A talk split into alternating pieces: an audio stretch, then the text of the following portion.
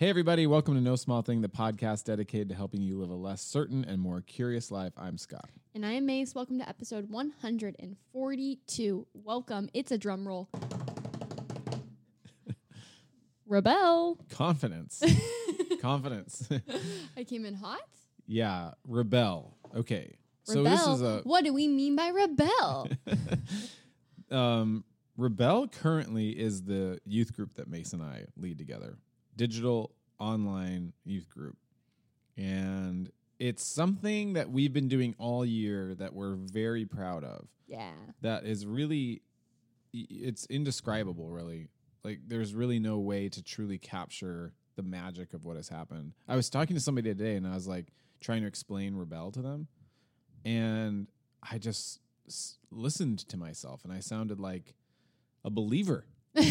no, I know. I'm becoming a believer Yeah. via this I, group. I was so positive and, and I was like selling someone on something and I was like I no words could describe how real and beautiful and amazing this is and I think uh in the years past I've skewed very cynical and very f- angry and mm-hmm. very um suspicious and not wanting to look at anything positive or silver lining I'm just like tear it all down I'm angry and I'm I'm even as I'm talking now I'm like maybe the whole the whole vibe of this episode is going to give people hope.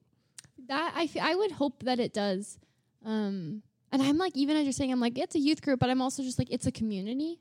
Like, Mhm. it's this is this community that we're a part of. Mhm. Is this thing called Rebel, and I don't know. We're we're giving an intro right now for folks who are we're listening. doing. We're gonna give a quick intro of like why we're talking about Rebel here, and then we're gonna t- kind of tell the story of Rebel. Yeah, That's I mean the plan for tonight. underneath the surface it's like we have everyday precious amazing no small thing listeners in mind. You, Yeah. You're, you've been on the journey. You know who you are. We know who you are. No small thing listeners. yeah. And yeah. then we have Shout out to Lily, Olimu, Mikta, and Stephanie.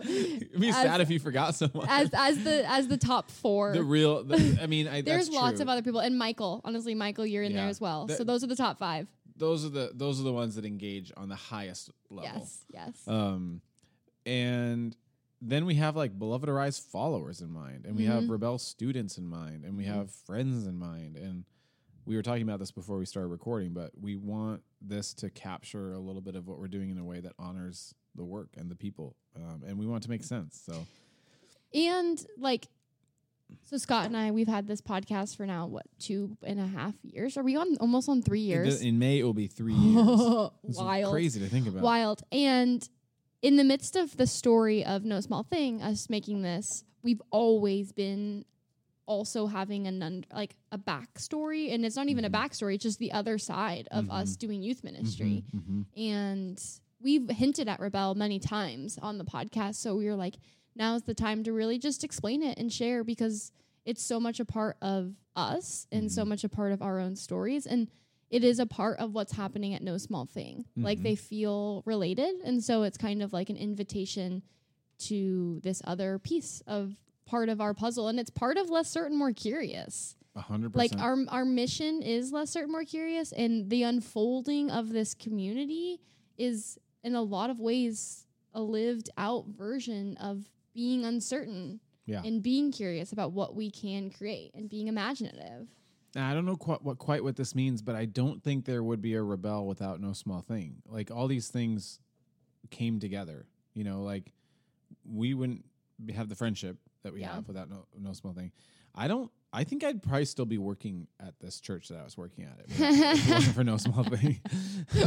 whoops yeah, I mean that's hard to describe, but like, I, so so let's just tell you all what you're getting into in this episode. Okay, right now we're in the intro. We're gonna say a few more introductory things, and then we're gonna try to tell you a story. Mhm. We're gonna try to tell you a little bit of who we are, and I think part of no small thing for me, and I, I, I mean I said this before we started recording, but um, this has been an opportunity for me to do something that isn't necessarily Christian yeah like I, I was a PK pastor's kid growing up, and I've only majored in theology and then went to seminary, and I've worked in churches, which has been fabulous. But I think I was itching for an opportunity to just be able to talk freely without the obligation of talking about the Bible. Right. Yeah, because I mean, in churches, it's like if you don't bring it back to God, then was it a worthy conversation? Right.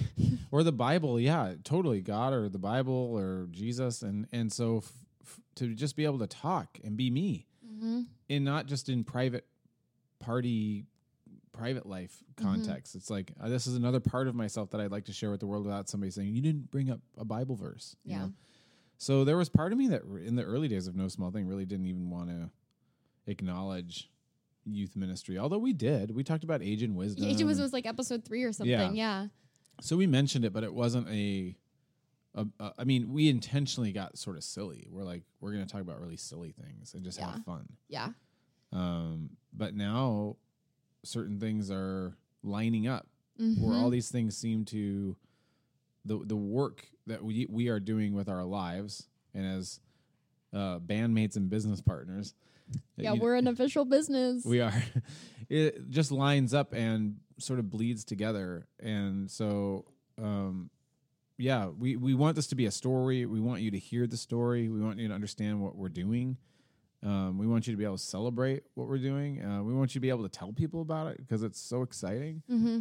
Um, so I, I'll guess. I guess I'll give a bit of an outline. Great. In a second, you're going to get our stories, just in terms of our backstory of, of youth ministry. Mm-hmm. Um, and then one of the best parts of this whole episode is that you'll hear from our actual Rebel students. Yeah. That might be the best part. I definitely think it Yeah. will. so uh, we've been we've been um, in relationship with a lot of these students for almost a year now, and so uh, you'll just be able to hear their reflections on what this this space has been like for them. And so we're so excited for you to hear those. Um, and then we're going to tell you a little bit about sort of the the tea of the old church that we used to work at and how it all went down and how we sort of left. I know. I feel like we've never fully spilled the tea on this story, and I don't think we're gonna give it like its full justice. We don't need to give it like so much airtime, but it is also so much a part of our story. Is Scott and I met at this church that both of us ended up in our own ways getting asked to leave, Yeah. yeah. and no small thing is so much a part of the getting asked to leave. Yeah. Thank you. Reuven's getting some sushi in the background. um, Reuven has said thank you to this person, but the person is still standing on the porch waiting for Reuven to come and collect And, the food. acknowledged. Just explaining some COVID happenings here, everybody. First of all, we record the podcast in Mace's house. Yep. Um, some COVID things just happened where Reuven was trying to convey to this uh, delivery person that they could just leave the food on the porch. The person did not pick up the message and continued to stand and look at us awkwardly at the window. and now Reuven is getting his sushi. Um, there you go. More, More content. You just provided some us. content for us. Thank you. Um, then we're going to talk about this, what we're calling sort of a liminal space time, where Mhm. we didn't know what we were going to do. And I especially Yeah. did not know what I was going to do with my life. You had a Yeah. job at the time. I did not have a job. It's true. It's true. We were figuring it out. I was on team figure it out for Scott. Yes. um, this is not a job currently. We'd love for it to be a job someday. No small thing. Yeah. Yeah. And then you're just going to hear about Rebel and the youth group. The story of what's happened. Because it's been only a year and so much has happened in a year. And it's been a crazy year of this pandemic and figuring it out. Um, Mm-hmm. I hope that this story provides some, like, yeah, I think you said hope and healing in a lot of ways. Just hearing our story, it's it's actually a really cool and compelling story. I like to think. Um, is. I think both of us have been healed through this community in like a myriad of ways, and so I feel like if you're out there and you're a no small thing listener, it's like we've owed you this part of ourselves for Yeah. a while now. Yeah. And so it feels like here here you go. Like this has been in the background of all of our conversations. Yeah. And so kind of wanting to like bring this forward and share this part of us that continues to inform what we're doing here. Yeah, and I guess I also just want to say if you are a person that found this episode through Beloved Arise and you're sort of a seeking Christian person that's like hanging on by a thread or or sort of disenchanted with evangelicalism or something Mhm. like that. I guess part of the overall message is we're all trying to discover different ways to express faith and meaning and um, divinity and God and worship and and not letting other maybe uh, traditional, staler, stale um, institutions do that, and, Mhm. and and and Rigid. rigid, and finding, um, I guess, giving ourselves permission to detach from all that and do something different. So if you're like, Mhm. is there is that possible? We're like, yep, it's possible. We're doing it. Yep. We're doing it and it's beautiful and it's messy and it's crazy, but it's cool. Yeah. So welcome to the story of Rebel. Bam. so should we, let's just get into it. We're I gonna, think we should gonna, get into it. We're gonna share a little five minutes each about essentially like our backstory with youth ministry. and it will end with how Scott and I met each other. Yeah, that's the cliffhanger of this portion of the episode. So um I grew up as a pastor's kid. PK? Yeah. And I have no beef with that. It was actually really great. Um, I, I took Mason, Maddie, and Reuven to my church over the summer uh, for like a little road trip. And I was like, sort of, I, I, I mean, it, I, said. I, I said that, yeah, I said that playfully. It was like a sort of like a little prince. Like I had a key to the church. Um, I, I could let my friends in whenever I want to play basketball. And I think I got a lot of social credibility with being the pastor's kid, just not in my church, but in my town that I grew up in, Mm-hmm. neighborhood, city, Kent, Kent? Washington. I don't know, it's a town. Um, and my grandpa was also a big person in young life. Mm-hmm. So in my family growing up, it was I, I didn't really know much about business people and other professions. I was like I was I was like steeped in youth ministry, and it seemed like the thing to do. You know, I, I think my grandpa and my dad and and then uh, other people in my life seemed so fulfilled. It always seemed very fulfilling. Mm-hmm. So I was just like, I think I'm going to do that. Um, and I really didn't. I mean, now my kids are 16 and 14, and they're like weighing all their career options. They've got like 30. I couldn't imagine. I couldn't never imagine either of them going into Yeah. youth ministry. I know, no, no, no, I know. they, I mean, they both have like 4.0s, and they're both already talking about all the colleges they want to go to and all the careers they are thinking about. And it's like I knew I wanted to go to a private Christian college and major in theology and go into youth ministry. And it's like there's no ever other. It just was clear. Option, It, it yeah. felt like there wasn't really much. yeah. I, I feel like you didn't even know there was much choice. It just was like, yeah, this is great. This is lined out for me. And I said it, and I got celebrated every time I said it. I was like, okay, great. I think this this is the right path. Yeah, yeah. And then you add some like religion on top of that, and you you say, oh, it must be a sign from God. You know, Yeah. I, I won it. I said it. People celebrated. People clapped. It. I must yeah, I must be doing the right thing. So we went to SPU. Both Mason and I went to SPU, Seattle Pacific University, private Christian college here in Seattle, Washington, where we currently live. And we are We're currently down the street from it. uh, a mile, half, a half a mile away Half a from mile. SPU. I still live Yeah. right next to it. and um, personally majored in theology and educational ministries, which I think you also did. And Mhm. for me, I got a job right out of college, right in this neighborhood, and it was a it was the perfect job. I got I got married when I was 22, senior year of college, wanted to be a youth pastor, and then I guess just to make it very clear to our listeners and friends and whoever's listening, I was a youth pastor here in Seattle at Bethany Presbyterian for 11 beautiful, wonderful years. Yeah. When I first started going to that church, my son Jack was three months old. Baby. Yeah, and there, I Oh, tell the that's so story all the time. But like the youth elder at the time, who had been a part of hiring us, just approached us on our first day, and Jack was in his little swingy, I don't know what do you call it, carrier, Mm-hmm. and looked at him and said, "Welcome home." You know, And it was, it was a beautiful home and, and a beautiful place for our faith to grow. And I, as, as a 24 year old complete novice in professional youth ministry, had a lot of uh, support and trust. So for 11 years of my life, I got to do a lot of the things that I thought was good and was really supported and never really felt like I was pushing against anything. It just felt like we were doing our own little thing at Bethany. And uh, so this will this will be the cliffhanger of my journey currently, and then the next part of after the break is you're going to hear Mason and I meeting at UPC. But Mhm. essentially, after 11 years of youth ministry, I was in a space where I'd gotten my master's degree. I had 11 years of experience, and the the classic trajectory of a youth pastor is that you eventually, heavy quotes, graduate to becoming a senior a pastor. senior pastor. Yeah, exactly. And that was never something I was interested in. Which is Still its own effed up way really that it hierarch makes the hierarchy of like, oh, Yeah. all the adults now it's better. You get more paid. Yep. Ugh, Yep. makes me so Yep. mad. So More paid. it's a strange more paid. So it's a strange dilemma for somebody like me. I don't. I, w- I would love to know a real true statistic of somebody who's been in it this long and still is interested in being in it, Yeah. um, and has a lot of energy and interest for it. Not just like doing it the same old way, but like trying to continue to think about new ways to do it, and definitely feeling less and less interested in having any sort of senior pastor or higher up person tell me how to do it. Right. Right. know, which is a strange energy because a lot of youth pastors are like 25. Yeah. I mean, it feels like it's it is like a head pastor in training kind of vibe. Mm-hmm. Mm-hmm. It's like, oh, we'll stick you with the youth, but you're really, we know that you're gonna one day come up to the big leagues. It's Yeah, like, so well, what guess happens- what? The youth are the big leagues. Yeah, yeah, yeah, absolutely. Amen. So what happens if I'm 41 Ooh, now I got an amen. and I get hired by like a 35 year old senior pastor? You know that that person's technically my boss, Right. and right. it's like, and then I'm like, oh, you don't even know youth ministry.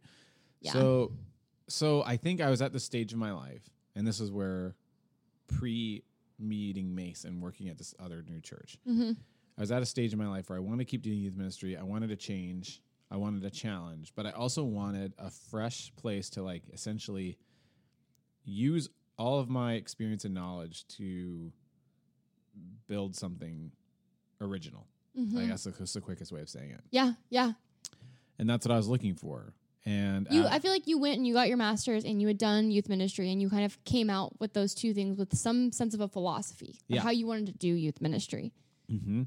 So you're like, let's put it into practice. So something was happening in my life where the universe was meeting me halfway. Like I knew that that's what I wanted, and then in in a in a in a like two to three month span, like five to six to seven churches reached out to me and asked me to like be their youth pastor. Hmm. So I was like, it started this chain of events where I was like talking to my wife and being like, okay, what is it? And um, so we landed on this church UPC, and it seemed like the next adventure, so to speak. you know? Yeah, I I, yeah. Kind, I kind of thought of it as like an incubator. mm-hmm. I was like, I would love to write about youth ministry. I'd love to like teach on youth ministry, and this will be the place where I can try out some of my ideas Mm-hmm. and have a lot of support and resources to do that. Mm-hmm. And you know, a little foreshadowing here, but this is this is in in, in no way did any of this stuff happen. so we'll tell you a little bit about that. But like, No. I was so naive. I thought it was going to be like Bethany, which I'd worked at for 11 years, just like r- cranked up a little bit. Where you felt supported and Yeah. cared for and free to I mean, just the idea that like heading into it, they told me I'd have two administrative assistants. I was like, that sounds amazing. Great. um, need this. yeah. So that's that's a little bit of my backstory. I think I think heading into that time, that was about five years ago, and I was ready to, I don't know, like really double down on a career in youth ministry. I think Yeah. you know. Yeah.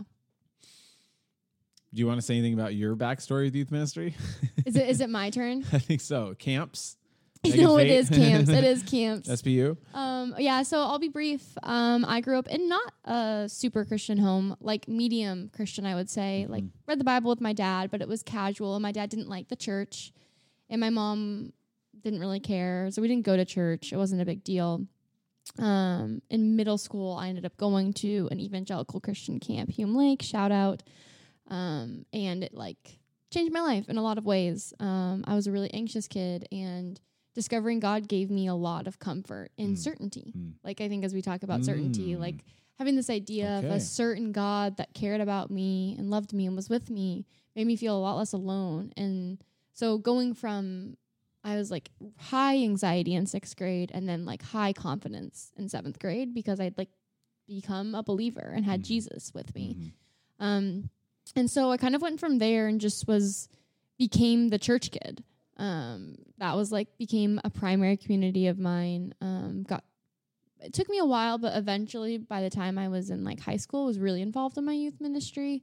Um, just that kid that was at every event all the time, just like there, super here for it all. I was, I mean, I love God moments. I love extremes. I love all of that and was here for it. Here for camps, here for retreats, just pretty passionate about it all and became like this oddball in my own family of like I'm super involved in Christianity in the church and I believe in this and my family was like okay sure that's fine but That they didn't really care. It was such really a funny comparison to my journey.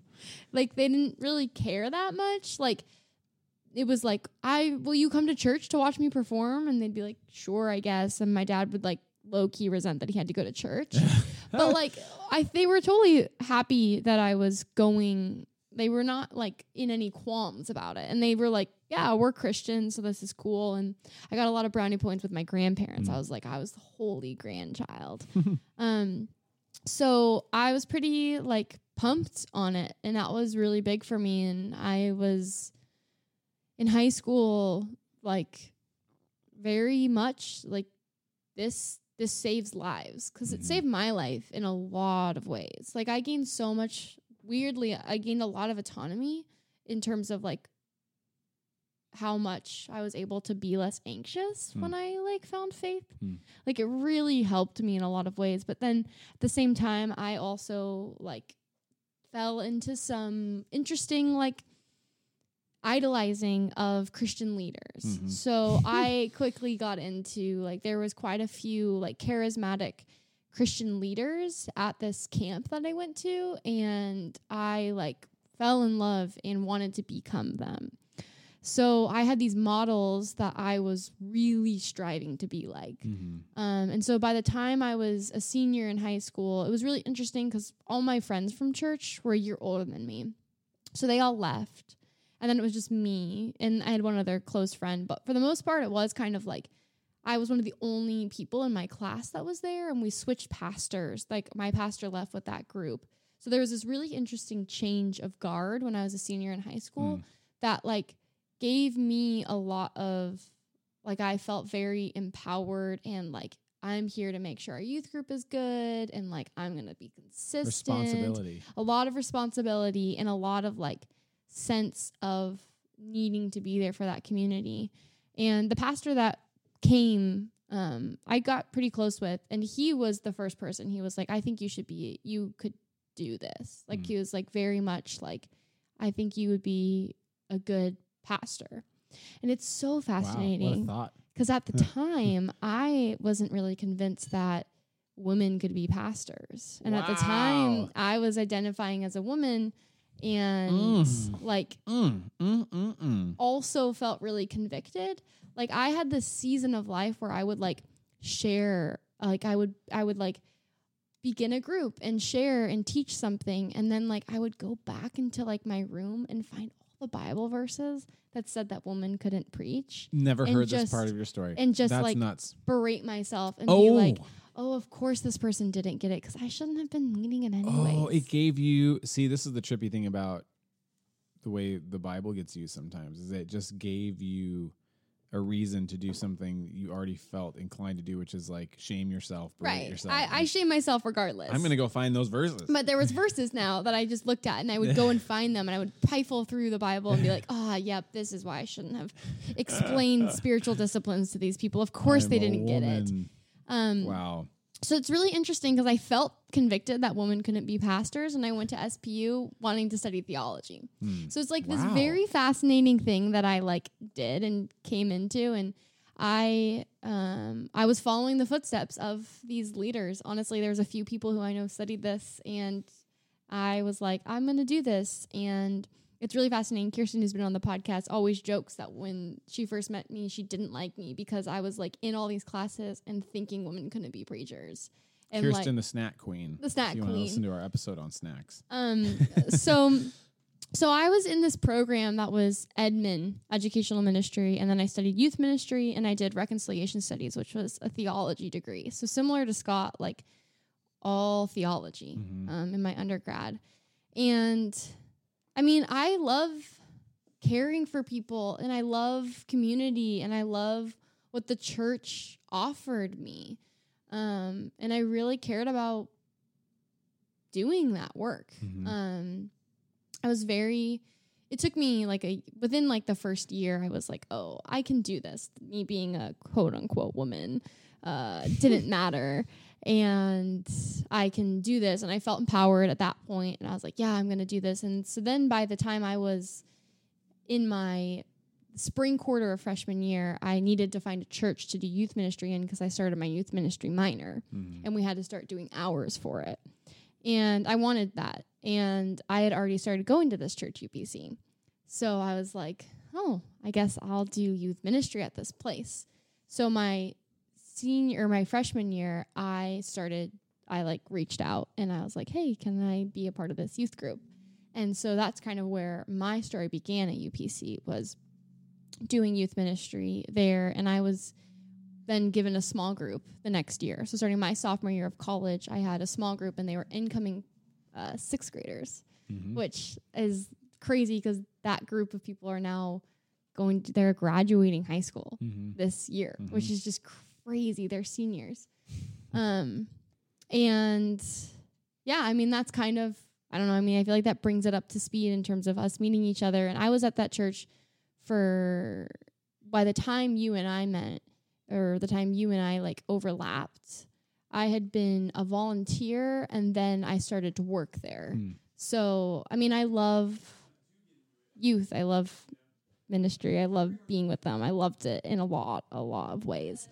Um, and was taking classes on it and kind of loving theology and then starting to resent theology towards the end. But that's, I don't know, that's kind of up to speed, I guess. So before you and I met, I had seen you and knew you around because I was an intern for a year while you it was your first year working there. Yeah, and I but I was with middle schoolers and you were with high schoolers. for people to try to understand, I, this is a church that's on the bigger side, so it's like twenty five hundred to three thousand people. yeah, so Yeah. many. Yeah, so the church I worked at for a long time was like 400 people. So this is like a lot bigger, but it's not like mega church style, but it was like big and it's a big giant building and a huge staff and like just chaotic, honestly, at the end of the day. Yeah, no, for real.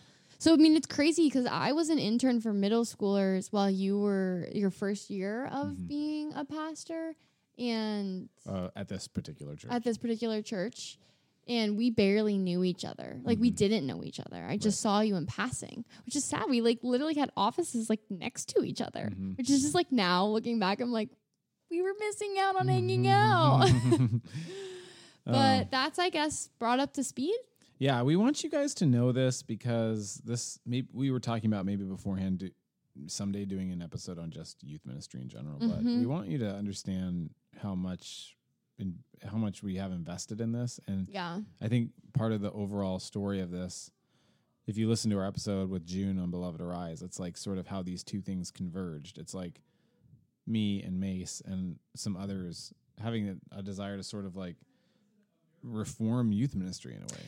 Yeah, yeah. Which I didn't get to really say, but like I'm taking all these youth ministry classes, and the classes are saying, "Hey, the way churches are doing youth ministry, I think similar to you, is like isn't really working. Yeah. Like you're getting a lot of kids who are leaving the church because their God is pretty stagnant Yeah. and they don't have a good, robust view of God. And I think you and I both have a huge heart for the ways in which the church like abandons youth and like stifles youth off to like events that are like let's sugar them up and make them feel crazy. Sugar 'em and that's what youth ministry is. It's games and fun. And i think you and i both i mean i don't know i'm, I'm getting too far into it but like i wanted to do youth ministry because i wanted to really like meet kids where they were and like see them as whole people and work with them as whole people. Sounds great. and there is this interesting tension that I think both you and I started to run into, which I guess is the tease Mhm. that that We're youth mon- youth ministry isn't typically seen that way. Like Yeah. youth ministry is seen as like babysitting teenagers, which is just so sad. I think adults and and this is broader than church. Are, are adults in general are very patronizing to teens, Mhm, mhm. and it's a waste of everyone's time. Gosh, and it's so freaking annoying when you're like, hey, guess what? Like, probably the most wise people in your congregation, you've mm-hmm. decided to like silo off and reduce them down to your misunderstanding of adolescence. Yeah. Yep. Yep. So the way this episode is going to work, everybody, is that's a little bit of our journey, and we're going to take little breaks every now and then for you to actually hear from some of our students. Mm-hmm. So I don't know which reflection we're going to put in here, but we've been talking to our actual students about what Rebel has been like for them. So these are unscripted. We didn't pay these kids to say what we wanted them to say. We just asked the question and let them share from their heart. So you'll hear from our students in between these segments. And when we come back, me and Mace, Mace and me, Mason and I, I don't know, Mason and me, um, we'll tell you a little bit about this church we worked at and how it all ended, and then how Rebel started. Yep. When we come back. Um, so I'm Yasmin, uh, use they them pronouns. Um, I think I first found you guys via Instagram. I think a like Beloved Arise post like showed up on like my recommended or something like that while I was scrolling and I was like, hmm, that's different. Um, I'm gonna like check out their page. Um, and I think I started following them. I was probably following them for about a month before I like really engaged with their page. I was like too scared to like their posts at the time because I was in like a super just conservative um, like Christian environment and was like the president of an evangelical organization on my campus. Um, so I was like, oh, I don't want anyone to like know what like that I'm liking queer posts. Um, that could get me in trouble. Um, and then I was like, well, I'm not really having a good time in my space. And there's a youth group. Maybe I should just like go give it a shot. I'll show up once or twice, see what this is like. Probably won't like it. What people are saying about affirming theology is probably correct. It'll be weird. There'll be weird people, and then I'll leave. Uh, I love that. It'll be weird. There'll be weird people, and then I'll leave. Yeah, because like I never really heard about affirming theology, and what I did hear from people was like, "Oh, watch out for affirming theology." Like people are affirming in their theology, then they're really weird about all this other stuff. So you don't want to go to affirming churches. Um, so that was kind of like my framework coming in. Um, and then that was like totally not the case. Like I came in so hesitant and like, oh, I'm only going to be here like temporarily. Um, and then everyone was just like so cool and nice and in like a similar place. And I was like, wow, this is way more fun than like the kind of stuff I've been forced to lead the last like year and a half. I think I want to keep coming. Um, so that's kind of how I got started, I guess. And I just really liked the people. I think I connected with like Mace right away, connected pretty fast with Taylor, one of the young adult leaders. Um, and it was just like, this is fun. I, I like these people. I have better like conversations with them than I'm having in like my day to day life. So, jeez, so cool my heart is so happy and so glad that you joined the weird people. I mean, we are weird at like you're not wrong on that, but that makes me so happy. It seems like you've been on a pretty um, accelerated journey then, because I feel like by the first time I talked to you, you you were way more sort of comfortable and confident in this sort of space. Yeah, I think it was i feel like 2020 was just like a really weird year of growth where like nothing was really happening in like the world around us like everything kind of came to a halt and so i think that like freed me up because i wasn't like meeting with the places that like made me continue to like repress my queerness anymore in person. And like our campus at least everyone was just kind of like oh we're all just kind of like really sad about the pandemic and we don't really want to hop on zoom calls. So ministry with that group just kind of came to a halt, which gave me a lot more time to be like, oh, I'm not like being reminded a couple times a week of like I have to be a certain way in order to like still be friends with these people and also maintain like my leadership position. Um, and at the same time, things were also getting like kind of weird with my church because I would say that was like the only other like Christian community I was a part of at the time since campus ministry had kind of just like come to a halt. And I was just feeling a lot of dissonance there because of their response to like the Black Lives Matter protests over the summer. Um, and even their response to like Corona was just like making me feel like something just feels really off here. And so I'm gonna like take a step back and then had just a really bad experience with a couple of the um, like women leaders. I was going through like a program with them to like work through some trauma because I was like, I think I should go to therapy, but I'm like afraid to go to therapy. Will someone like pray with me so I can find a therapist? And they're like, don't go to a therapist, just talk to like women at the church, which is not great. Um, and I ended up meeting my current partner like over the summer, but we weren't dating because I had too much like internalized homophobia. I was like, I really, really care for this person and don't know what to do about it. So I brought that to those leaders with Mm. like the hope that not even that they would affirm me, but just that they would be like gentle with me. And then it was like the opposite.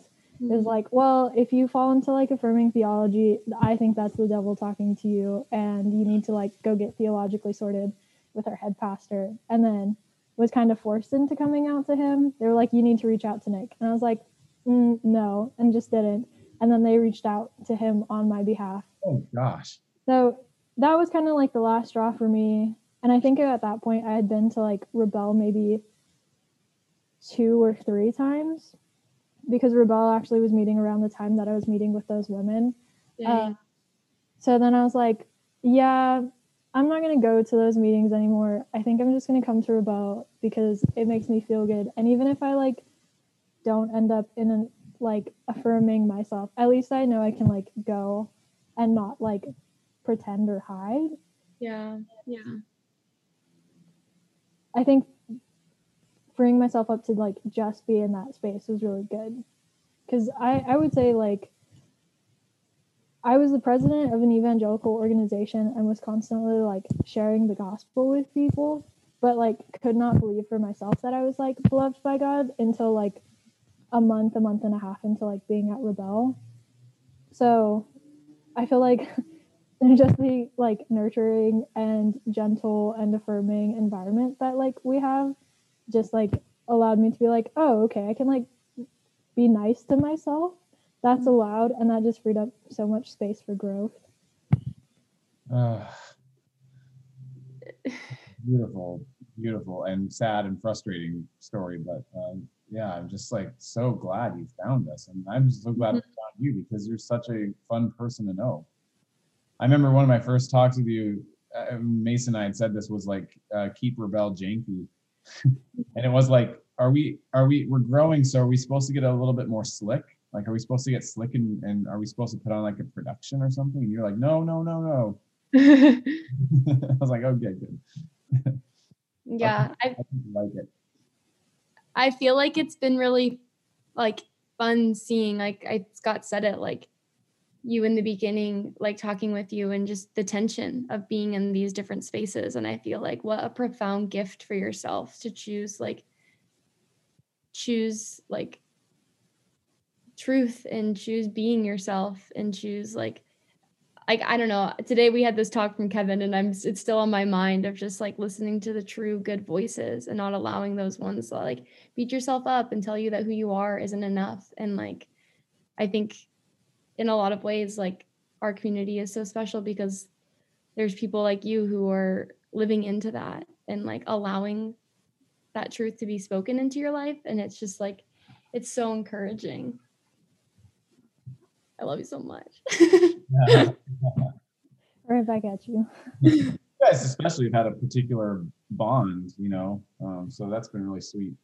hmm I would be. I asked this to Michaela, and I feel like she gave a really interesting answer. But of like, how has being a part of Rebel like formed your faith, or like shifted the way you see God or see yourself? I know you've kind of answered some of that, but like, I don't know if you want to expand. Um, I think it's like freed me up to see a lot more nuance. Like I feel like a lot of my background as both like growing up Catholic and then being like really involved in the evangelical world is there was just so much black and white, which can be really damaging and harmful. And I feel like we really embrace like the nuance and the gray area at Rebel. Um, so it just makes for like a lot more fruitful conversations. And I don't feel I don't feel bad anymore for like where I stand with God because I think in so many other spaces it's like you have to be close to God or like something is off. Like Mm. you work really hard to like be close to God instead of just like letting it be like a journey and exploring different like spiritual practices like how do you individually connect with God?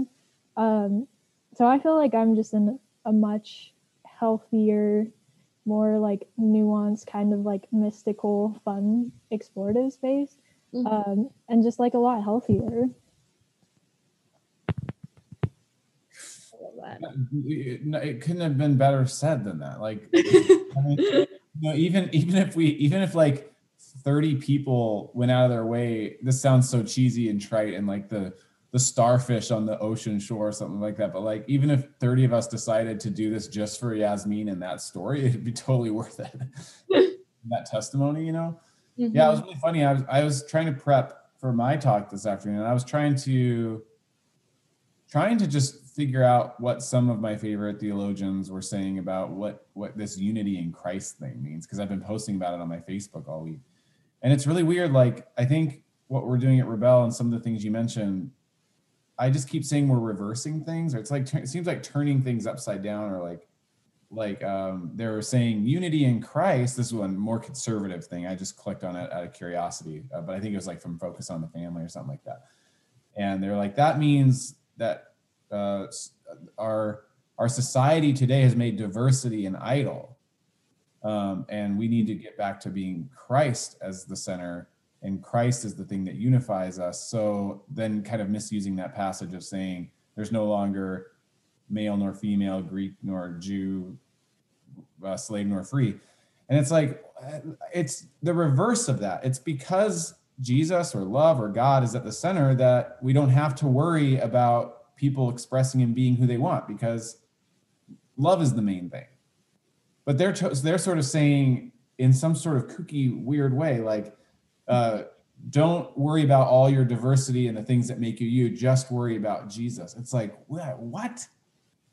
That's, yeah, and it's like it's like actually unity in Christ is like the the recognition of the complexity of the diversities. That mm-hmm. it's like in with all those diversities, we like Christ is representative of that inter interrelationship and the the each individual specificity. Like specificity it isn't not equal to being like unified. Yeah. Yeah, and, and like think- one of my favorite passages is like uh is from Revelation when they're talking about like the multitude in heaven from every like tribe. Uh, I don't know the exact, but the tribe tongues and stuff like that. And I um, heard one staff member from like the previous evangelical organization that I was part of. Um, he was talking to us because we were doing like a lot of anti-racism work that week, and he was talking about how like Christians really put like a high value on like marriage and things like that, but there's no real like discussion of like being married in heaven, but they do talk about like you being from your distinct like tribe or culture and your like language. So like diversity in that feels really important, mm-hmm. even though we like tend to just like brush that aside. And that's something that has like continued to stick with me. Mm. Yeah, yeah, that's so good. I think too, and I'm not telling anybody here anything they don't know, but uh, it's just this idea of like seeing everything through a new lens. It's like, well, of course, anybody that's part of the quote unquote dominant culture, or especially white straight men, get to express themselves however they want without thinking about like, oh, hey, um, oh, you like golfing? Well, uh, your identity is supposed to be in Christ, so stop golfing. You know, it's like what? the way we use that, it's like, oh well, I, I think I like women. It's like, oh well, your identity is in Christ, not your like your love for women. It's like, what? we don't apply that rubric to anything else. You know, like, what the heck? Yeah. Nuts. And I think it's just nice to start to get confident seeing the nonsense in it. Like, I mean, I think all of us. Well, it's it's funny that Mace doesn't have as much baggage with Christianity. It's, Mace has a little baggage with Christianity, but not.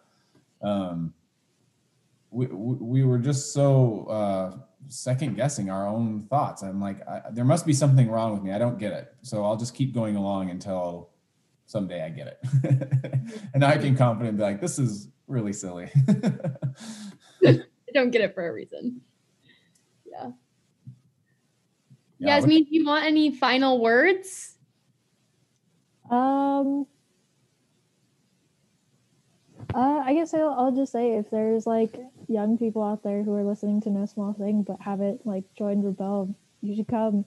It's great. Some of my like favorite people to talk to these days are from the youth group, so it's a good time. Gosh, I love this. So I'm so thankful for you, Yasmin. I know. Thankful for you guys too.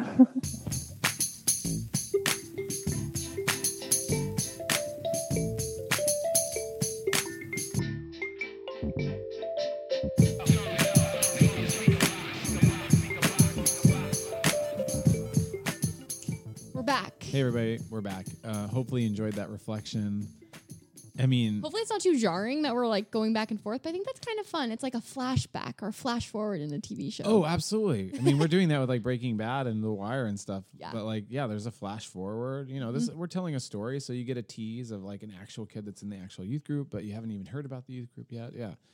But these these stories are so compelling, and these kids are some of the most amazing kids we've ever met. But um, so we are working at this church, everybody. yeah, we are. So I, like I said, I go to this church thinking it's going to be sort of an incubator, and I'm I'm trying to talk about this church in a way where I'm just I'm just trying to bottom line it for everybody and say it wasn't a good fit. Yes, it was not a good fit. That's all it is. I'm not going to say anything negative necessarily about this church, but I will say the facts. I will say what happened, you know. And I I would say what I what I experienced going into this church and Mason and I now talk about this as like bags of gold. Like Yeah. a blessing in disguise. But at the time if uh, you sow it, if you sow it, it can be a bag of gold. very uh very ambiguous what that means but but we don't have time to unpack that i'm sure people can understand what you mean though so i'm going into this church oh, retrospect now that now that i now hindsight is 2020 very naive ultimately which i Mm-hmm. Shouldn't have been because i grew up in christianity i grew up in evangelicalism but i was sort of sheltered in this other sort of sort of quasi progressive liberal presbyterian church here in seattle for 11 years so I think a lot of assumptions I made going to this church is that we're all adults having reasonable conversations, sort of moving the ball forward in terms of theological discussions about God. Right. There really isn't anything one can and can't say when it comes to reflections and ponderings and you know, there's always a baseline return to something about Jesus and love and God and and stuff like that. But like in general, we're all just talking. We're Right. all just sharing ideas, wondering, and I had never gotten slapped on the wrist or gotten in trouble or I you know, it's like and my general style is sort of like empower kids to think for themselves. So I mm-hmm. rarely, if ever, stood up in front of kids that I taught and said, "Here's the right way to think." Right, I right. say- I can't imagine you doing that. Right. I just say, here's one way to think. Here's another way to think. And the way I started cultivating my own style by the end in my first church was we met in a little living room, and there'd usually be like 15 of us, and I would present an idea and we'd have a discussion. Yeah. It was as simple as that. I had so much fun. Um, and so this was a church that was sort of like old school evangelical and mm-hmm. sort of set in its ways. Uh, you know, try not to be critical, but like really hard to maneuver. I'm gonna be critical. Go ahead. Go ahead. because they're homophobic. Okay, go ahead. Um, I'm saying for me, in my story, in my reflection, um, that I hit a hit a wall of sorts. Like I was able to be given permission to sort of lead trips the way they'd already been led, lead the youth group the way it was always Yeah, led. yeah. But like nobody wanted anything new, so it was a complete miss in terms of the hopes because I was f- hoping for an incubator. I thought I had like sort of built up a reputation here in Seattle as a really trustworthy Like source. let Scott do what Scott Yeah. does. Yeah. And actually, it was the total opposite. It was like, you are here to do it the way we do it.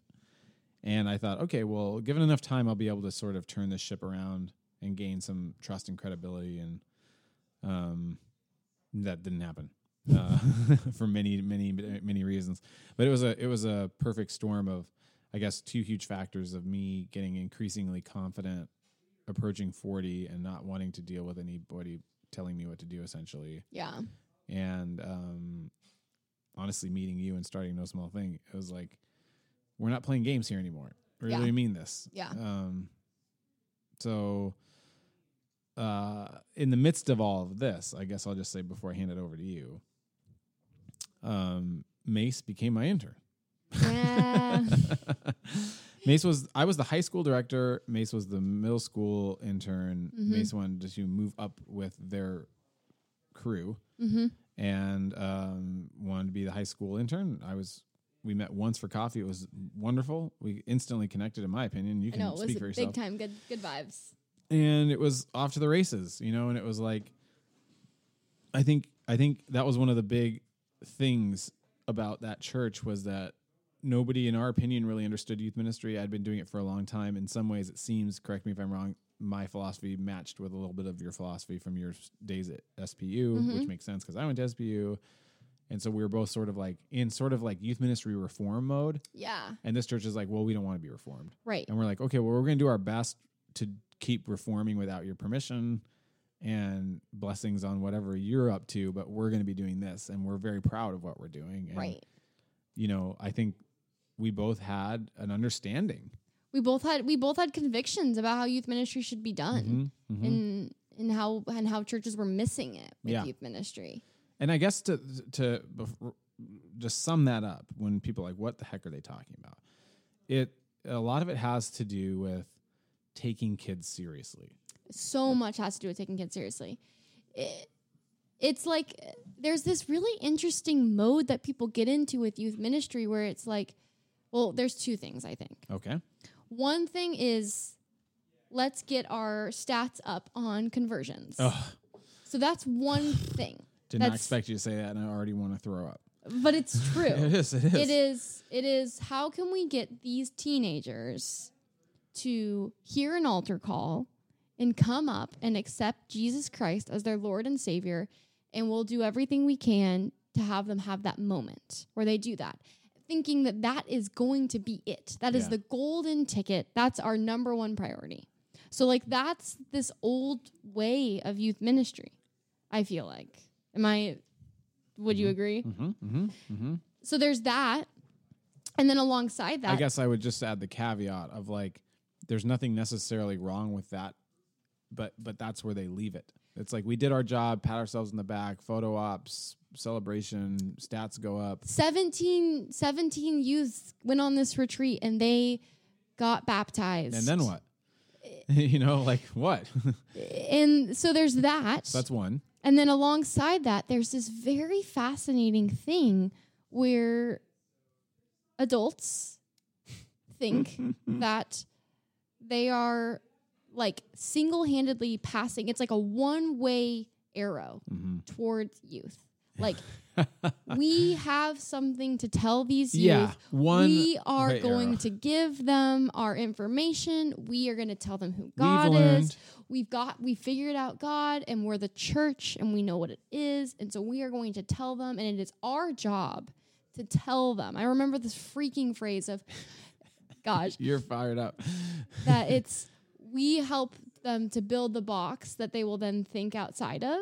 Oh wow, there it is. I remember that. And I remember, I mean, there's something a little bit like that's a little like slightly better than this idea of like, what's this box? But it is, it's like right now, while these people are, you know, 14 years old, all they can handle right. All a- they can handle. All they can handle is a box, and they need to know the truth, and they need to be given You're saying it. stability, and they need to they we we cannot give them anything more than that. You're saying it. And it's just like You're are getting me you fired up. kidding me? Like, Yeah. are you kidding me? Because the like, I I'm like I remember being a youth and having grand opinions about God and having great ideas and thinking about expansive things Mm-hmm. and having a say and having experiences of God that informed adults. Mm-hmm. Like my experiences of God, what I would come back and bring it to my home and be Mm-hmm. like, "Dad, this experience and it can inform your faith."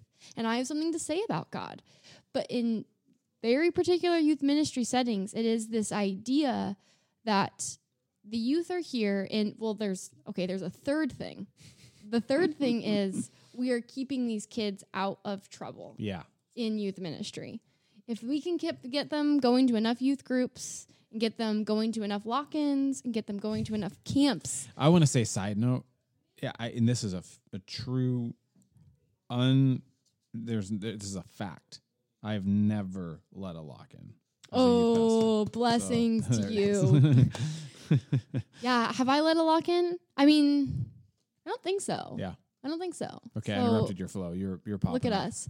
Um, the other thing is we are keeping kids out of trouble. Yep. And that is our primary goal is let's keep these kids from partying and let's keep these kids from the world and let's give them straight and simple answers because they're going to be satisfied with that, right? Uh, uh, let's not. Let, let them think for themselves. I mean, I really did have a lot of parents come up and say it right to my face at this church. I I had never had that. I, I always I always had a lot of like parents that I was talking to, or maybe I was pushing the envelope a little bit in my old church, but like there was a lot of trust and taking things in good faith. And then there was just a lot of trust in sort of my quote unquote expertise. And Right. I would say certain things to a kid or a parent at this church, and it was like uh, we're doing a sex series, and we're trying to give kids some sex education and helping them understand protection and consent and stuff. And I would have a parent come up to me like to about an 18 year old, and be, I just my son just needs you to tell him not to have sex before marriage. And I was like, well, that Sorry, I will not be doing that. yeah, and it was like, well, okay, yeah, but we're also trying to get him to think cri- critically about his body and consent. And she's like, he's not old enough for that. I'm like, what? When when is he old enough? And then he's about to graduate and go to college. When is he going to get this content? Well, and that's the thing. So, so I to go to continue off of that. It's like I was. So I started studying youth ministry, and thankful for cool teachers like I had Langford and Cuse who were also critical of this culture that Two was of Mace's forming. professors at SPU. Yeah, and we had Cuse on the pod. Um, throwback to live the questions. Mm-hmm. Um, so I there was we were studying, and I think you're studying this. It's like we've got like Kenda Creasy Deans. Is that her name? Mhm. Study, and she's written this book that's essentially like, hey, guess what? Kids these days, we've done a ton of interviews, and they all think that like, gosh, what's the what's the way that they view God? It's there's Oh, a there's an moralistic acronym. therapeutic deism. Yes, moralistic therapeutic deism. That's like they're all that they're given of God is this God that tells them what's right and wrong, and a God that will Like a divine therapist. exactly. Yeah. And essentially, what what's happening across across Christian culture is that's not really robust mm-hmm. enough. And so what happens is kids graduate out of their like bubbles of youth groups and enter in. They haven't been equipped to think critically about their bodies, to think critically about sex, to think critically about God, to think critically about the world. And they go into the world and quickly abandon faith because their faith is so one dimensional. They've only been given a one dimensional faith mm-hmm. because all the adults have said they can't handle anything more. Mm-hmm. And so I think you and I both were like, hey, uh, I remember being like, um, wanting to do things a little differently and was definitely doing them differently with my small group. And I remember we had like a Bible study or like a, a group we were doing even in the youth ministry thing. And I remember like reading it, all of us together, and thinking, like, this is outdated. Like, Mhm. what we're reading, like, this is, they, like, it felt like everyone in the room, besides probably you and Katie and I, were like, yeah, look at this new information. And I was like, no, this is like 10 years old. Mm-hmm. Like, we need to be more present to mm-hmm. what's happening. Like, there was a lot of like lack of awareness and lack of like attunement towards youth. And I remember another thing, like in my, we talked about in my youth ministry min- minor, was like how marginalized youth are and just like how so much people talk about them, but don't talk to them. Mhm. And so I think you and I both really connected just in this idea of like, no, we want to talk to these youth and allow them to decide what they want, allow them to have a voice in who God is. And like, they are just as much a part of the church and have just as much to say about God as we do. They know they have just as much authority to tell me who they think God is. And I don't have, it's not this one way arrow. It is a back and forth arrow. It is a dance. It is Trinitarian, one may say.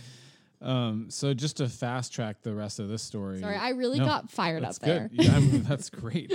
Um, I was there for three and a half years, and um, it, it it started to become. I, I, so here here's I'll say it this way. There was an interim pastor that was hired at this Mhm. church who was essentially the boss of our department.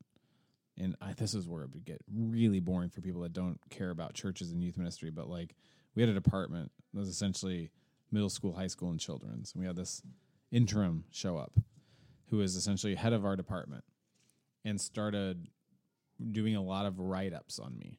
Like I, I didn't I've never experienced that. I would just get these memos and these write ups and it was like uh this person came and watched one of my talks and said, Scott, one of these these lines just stick in my head. Scott is creating a dangerous subculture in the church, like dangerous subculture.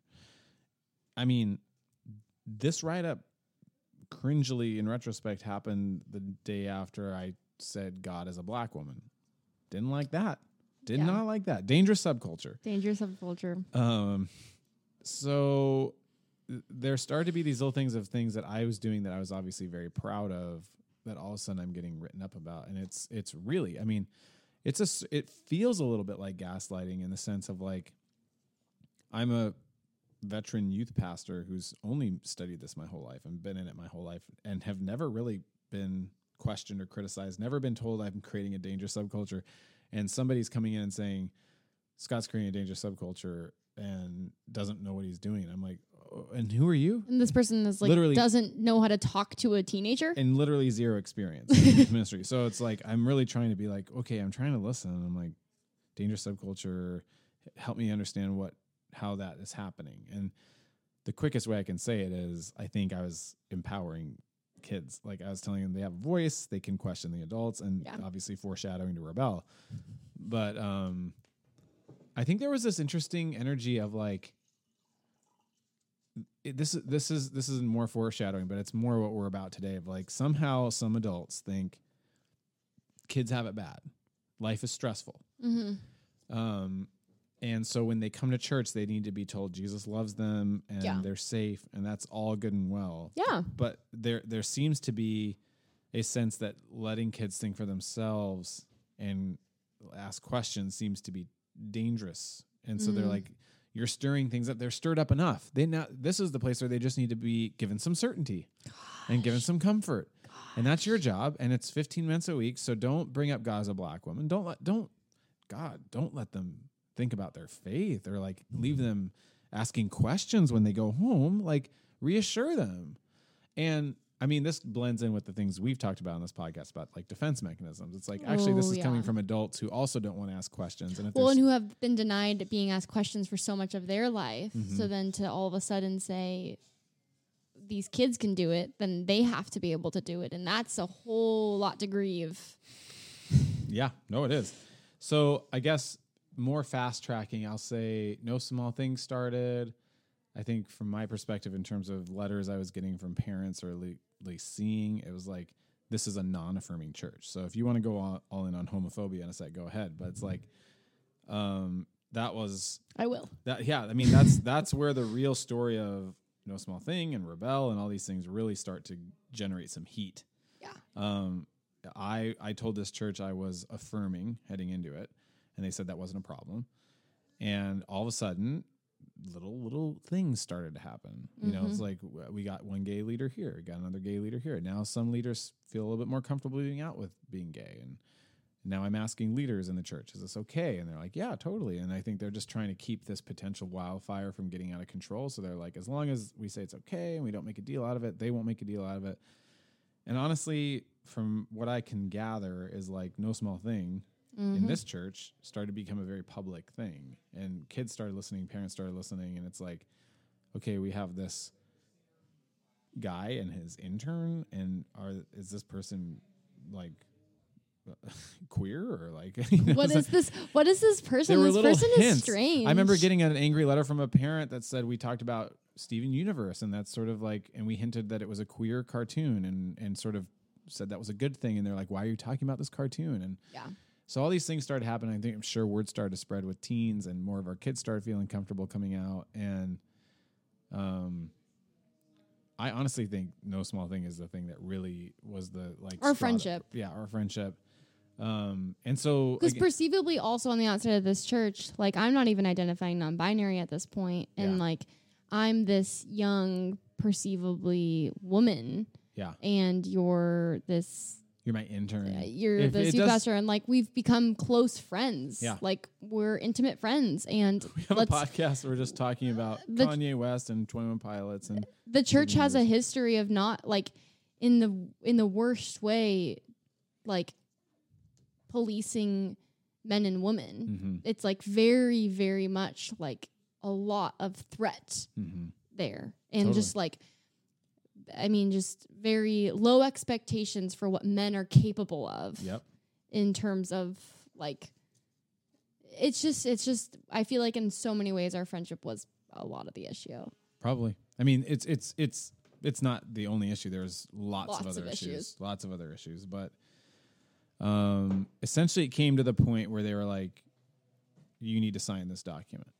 And I don't think this was the only thing that ended it, but I think it was definitely like a clear way for them to say this isn't going to work. Yeah. So, you know, it's like this classic evangelical church. It's like, you need to sign this document that says you believe marriage is between a man and a woman. And it wasn't even at that point, because again, I was approaching 40, whatever that, that meant something to me. I'm like, I'm an adult. Like, Yeah. I'm not faking this stuff anymore. Yeah. Yeah. And I told you, I was like, I was telling everybody, I told you very clearly that I was affirming when I started working here. Um, so I like think I think they had a very sort of political way of saying, "Oh, now we have precedent. He won't sign this document. We're in disagreement." And and then it's really framed in this way of Scott's choosing right. not to. And Right. I'm like, okay, it's like that's obviously not what's happened. Although I did not want to work there, Yeah. so essentially, It was it was like this weird thing of it was slightly relieving, but also Yeah. had a lot of sorrow and a lot of grief to it because you were Whoa. so hopeful. love these kids, love love what we were trying to do in this youth group.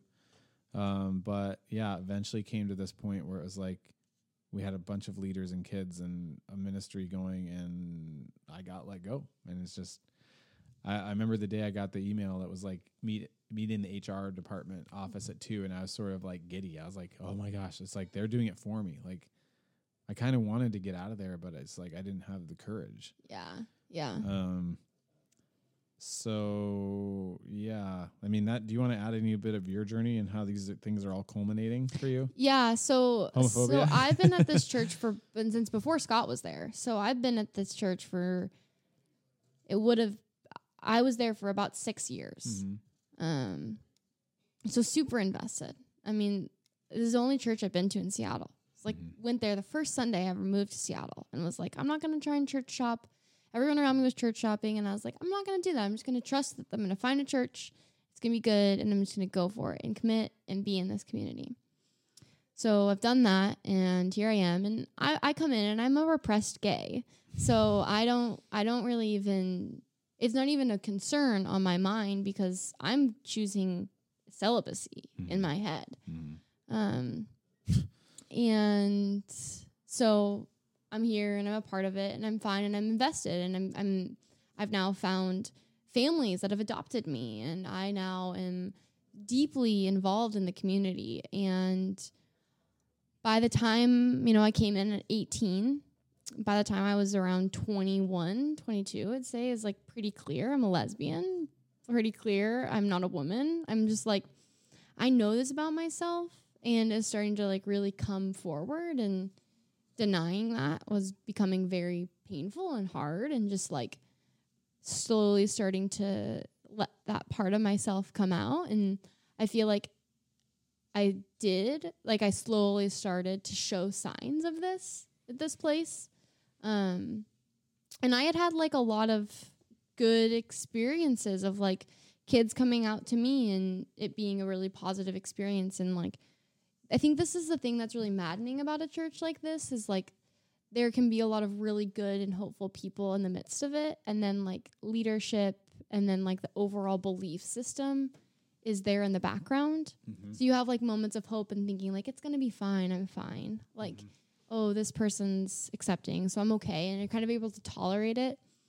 Um but i think yeah like you and i starting to become friends and then starting to like i feel like we were we were both kind of setting each other free in a lot of ways to mm. be like yeah no i believe in this thing too and starting to do youth ministry in this particular way and then i started like like it was really interesting. We started the podcast and i couldn't be out on the podcast. Like mm-hmm. i was identifying non-binary and couldn't be out on the podcast. Like couldn't say anything here. Those are some heavy moments for me. You were like, I'm I'm non-binary, and I'm like, I want to shout this from the roof with you, and I and I and I had to play this strange, strange role of saying we can't talk about it. I Yeah. felt, I felt so crazy. No, I mean it was really dark. It's really dark thinking about like pre that episode, the gender Mm-hmm. episode, because it really was like the main reason we didn't talk about it was because we couldn't talk about it. Mm-hmm. Like you would get fired and I would get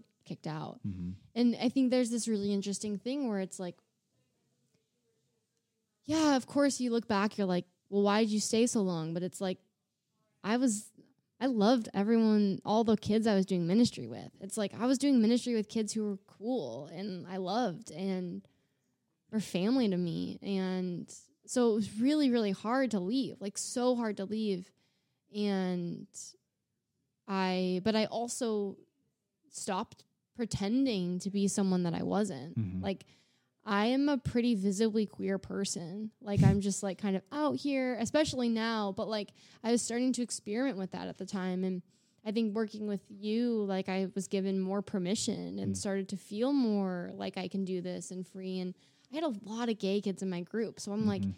and yeah, like, no, it was like half out, it- out of like 25 people. It was like half gay. and it's like Or queer. once once like once you know i people knew i was safe it's like now a lot of kids are coming to me it's like i know that i'm like one of the people that they can come to and it's this very interesting juxtaposition to be in and um i started dating someone and was like at this place that we all knew we had to sort of keep that on the down low. we had to keep that in the down low. It's like, gosh, I can't believe this is happening. And it's really sad. I mean, I'm saying it out loud. And I'm like, gosh, I can't believe I was still in it.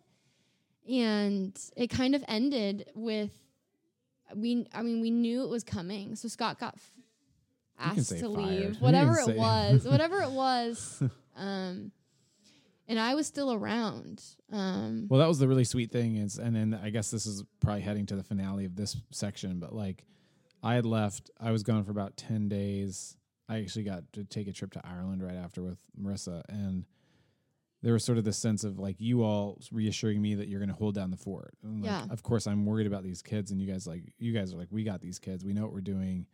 Uh, Don't worry, you know? And, and so there was a real sweetness to being like, all despite the homophobia and the, mistrust and toxicity and abuse, you guys are all like, we're gonna stick it out. We're gonna do it for these kids. Yeah, yeah, no, and there's this really big like we've got to be there for these kids, Mhm. and um, then eventually um, we got called in for a leader meeting, and I mean, you can testify. I sent you a long text before that was like. I'm trying to be as optimistic as I can. I'm going to give them the benefit of the doubt in this. Mhm. Whatever comes, like I really want to be open to this. Maybe it's going to be fine. Um, and I walked in, and within five minutes, it was raised, and essentially, we were asked to leave. Mhm. Um, sign this document, similar to you, and it's like again, it's posed as like you're making Leaders who've been working with these kids for free for six years. I've been working with these kids, yes, exactly, for free for six years, and someone new has come in and Yeah. is telling me, Yeah. like, hey, you've got to sign this document or leave. And I was, that was one of the most significant nights of my life for me, I would say. Like, Yeah. um, and so hard, but I, I walked out and I left the paper there. I was like, I will not sign this Yeah. and I was like, I can't like you you're wrong to do this. Like I really kind of told it to them, Mhm. like, hey, you're wrong to do this. Um but that was that was my last time at that church was kind of this this night where we we were told like nobody here is a leader anymore and you have to sign this document. And if you don't sign this document then you can't be a leader. It's everyone now has to apply to be a leader a volunteer leader. Hmm no one else there's no other group at the church that's being asked to do this. This Mhm. isn't like a, a yearly thing. It's like a random new thing that they've decided to do. Um and so i walked out very mad. I walked out leaving a nice speech for them um and left and have never gone back Hi, my name's Lake, and I use they them pronouns. I'm from Massachusetts, and I found Beloved Rebel when I was like looking for like Christian organizations that were like affirming, like on social media, just like easy ways for me to find a space where I could find more information on like deconstruction and things like that. Perfect. and what was your initial um, feeling when you showed up uh, to the youth group? I was nervous, but that was just me. Like the feeling, the vibe that being here gave was like so so nice, so welcoming, like really like freeing, like nothing I had ever felt before in like a Christian space, I guess. And and what was different about it for you compared to other places you had participated in?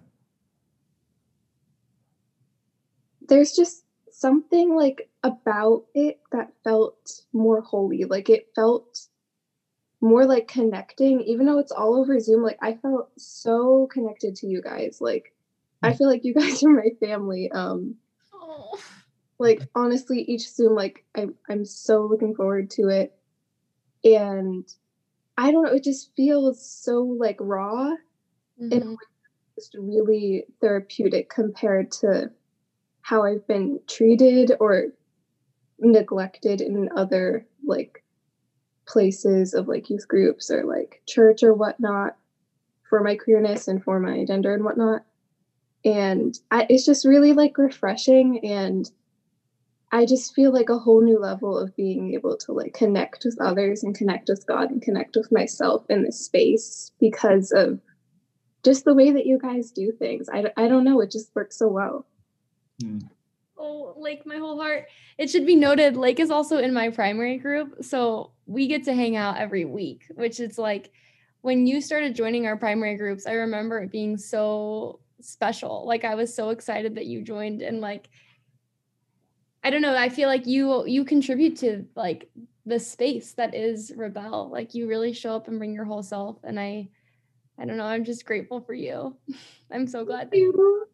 That makes me so happy. I I seriously love Rebel though. Like I led a meditation a few weeks ago and I was like so pumped. Like I practiced with like four of my friends over FaceTime. I got everything ready. I like prayed about it. I like reviewed it. I did all this stuff to make sure I could lead the best meditation possible. And like it was just so chill when I finally did it. Hanea was there, Freddie was there, um, like two of the regular people that are there. I forget. I think their names Oh, Alex comes a lot to it, yeah. Alex and Michaela was there. And it was just so, so much fun. And the Michaela was so sweet after. It was either her or Freddie that said, like, you passed the test, you got the job. And I was like, oh, I love that. um i think thinking back because you know like it's like um a lot of my days are spent meeting with new students and i remember meeting with you and you uh compared to like especially how you are right now i think there is something strange about meeting with this random guy who you've never met so i i do think i don't know if it's the best way we have it set up like um I think we're going to be getting some interns, and it would be nice if maybe like I don't know. It's just a little funny, but but um, I I can tell a lot of uh, potential new students they're sort of feeling me out. They're like, "Who is this guy? And uh, what does he think about me? And and how Christian is he? And is he judging my theology, or is he, you know?" And I could tell that you you weren't like nervous, but it seemed like you were particularly cautious. You're like excited to join the group, but you're like, what should I actually share with this person? And I don't know. And and uh, and so it's it's it, it was fun. I mean, I, I found it very easy to connect with you, but it's also cool to know like once you finally got to the group that it, it did feel more safe and I guess spacious to you or something like that. yeah, you were like really chill. I was just like very surprised. Like I didn't know what to expect. I didn't expect you to be the person like running all the questions because straight white man, I didn't expect Yeah. to obviously get a good vibe from you. Like I knew you were person about to lock me up for being gay or something. Right, like, right, right. Yeah. like yeah i definitely was just a little like cautious A little sus. uh, yeah. Understandably so uh, understandably so yeah. But i think i think something that's even happening in these conversations just because all so, so far we've only talked to Michaela and Yasmin and now you, but like um and then for us too i mean we know that there really isn't very many spaces that we know of that are like this. So we're all sort of like how do we even describe what it is that we're doing? Uh, there isn't a, a, clear reference point for me or you or mace. Um, so it feels exciting sometimes but also a little awkward. Yeah it's like what is happening here? Like what do i expect? Like i was really like nervous about coming here but like as soon as i got here i was like okay this is nice. Very chill very open. Something that i needed but like i didn't know what to like expect. And i don't know i just i remember talking with you and being like very like kind of on guard about like my thoughts on faith.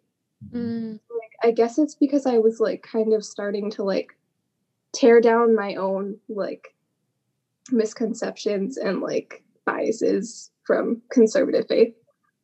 So I think that's probably why I seemed more like on edge. well, I think a lot of pastors, if not most, or leaders or Christian leaders in particular, they're they're when they're talking to people, I don't know, probably especially youth pastors, it seems like they're they're like sort of testing the kid. Like, do you get do you understand yeah. do you have the right theology? Mm-hmm, yeah. Yeah. So people, I think when people talk to me, they're like, is this guy like sizing me up right now? Is he judging me? yeah.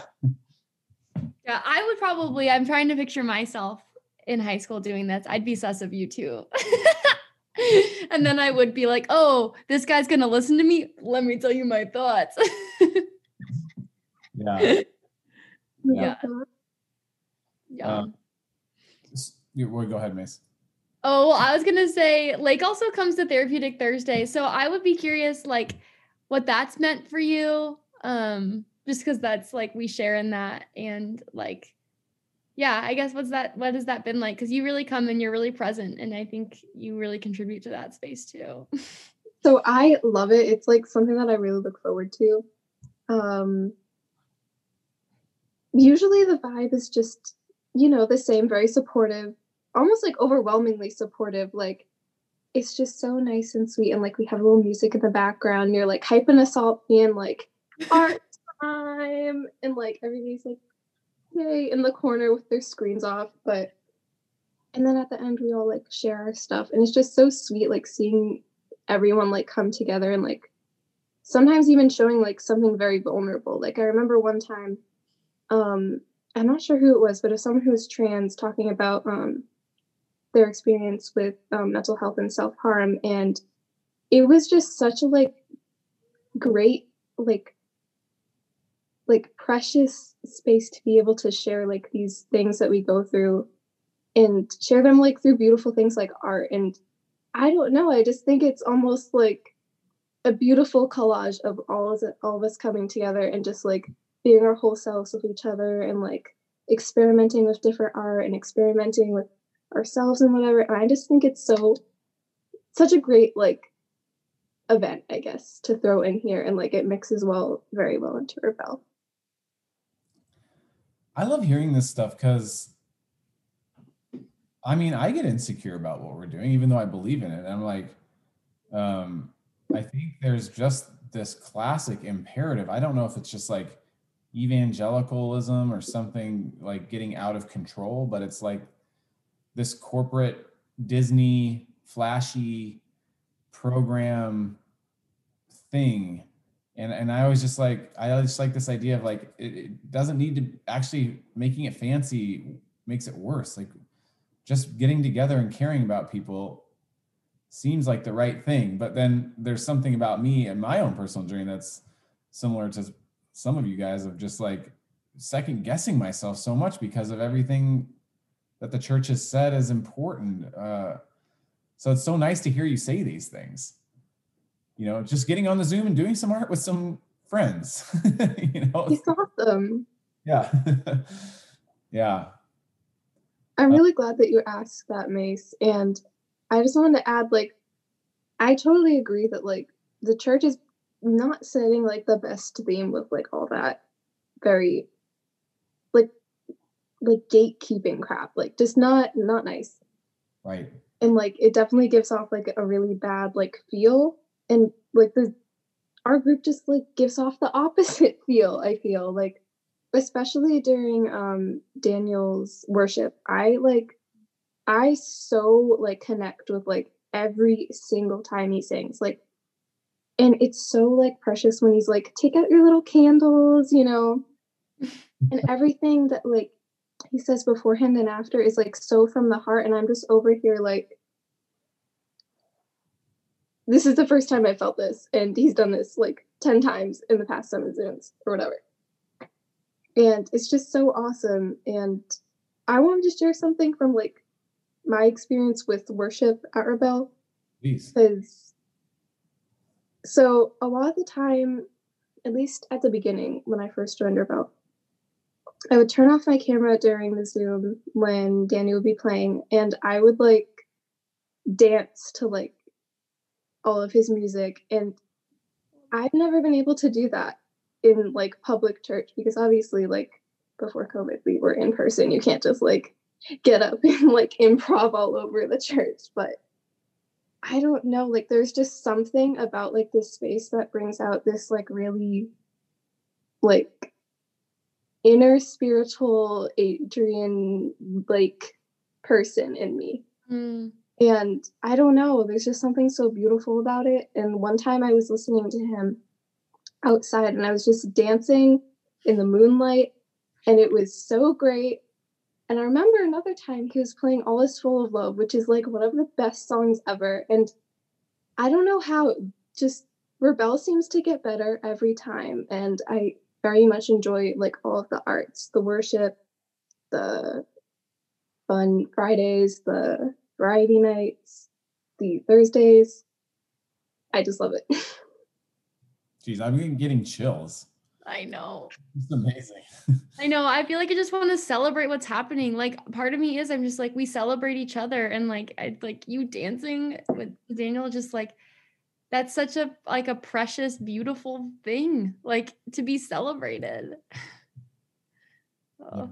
This is fun. This is funny because I was thinking about as you were talking because I know you're in Ellie's small group with Mace, and um, Ellie Ellie goes and we went to the same church here in Seattle and still go, just not obviously in person. But um, Ellie's mom is my age and was just known in the church. It's it's it's kind of a hippie Presbyterian church, but it's a type of Presbyterian church with like little chapel, stained glass windows, large chapel, and then you know pews. So we're all in pews on a Sunday, um, and this isn't typical, but it but uh, if if the Holy Spirit was moving and the music was good, um, almost every time Ellie's mom would just start doing ballet around the sanctuary. Just like leaping and dancing and twirling and coming up to the stage and ju- running down the aisle. And it was just like, if I was sitting in the front, I could, I would start, I would feel it first. I'd feel like a Holy Spirit thing. I'd be like, whoa, like this. And then all of a sudden, just inevitably, I'd start feeling some stomps. Like, here comes Nina. And it was like, oh, we're really going now.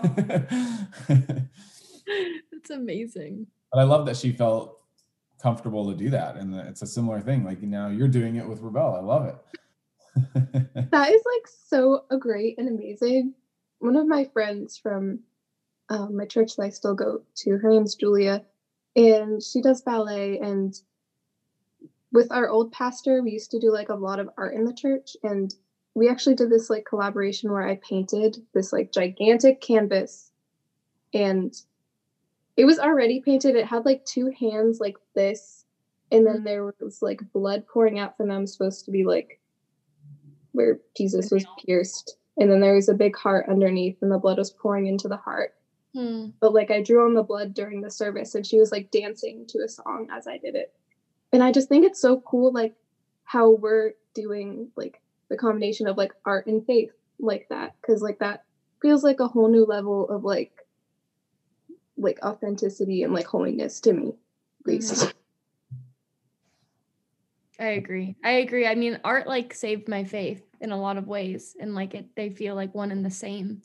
And it's so special like finding it's like we're also finding our people here at rebel of like finding other people who see that and like honor that and are like yeah you know and like celebrate it.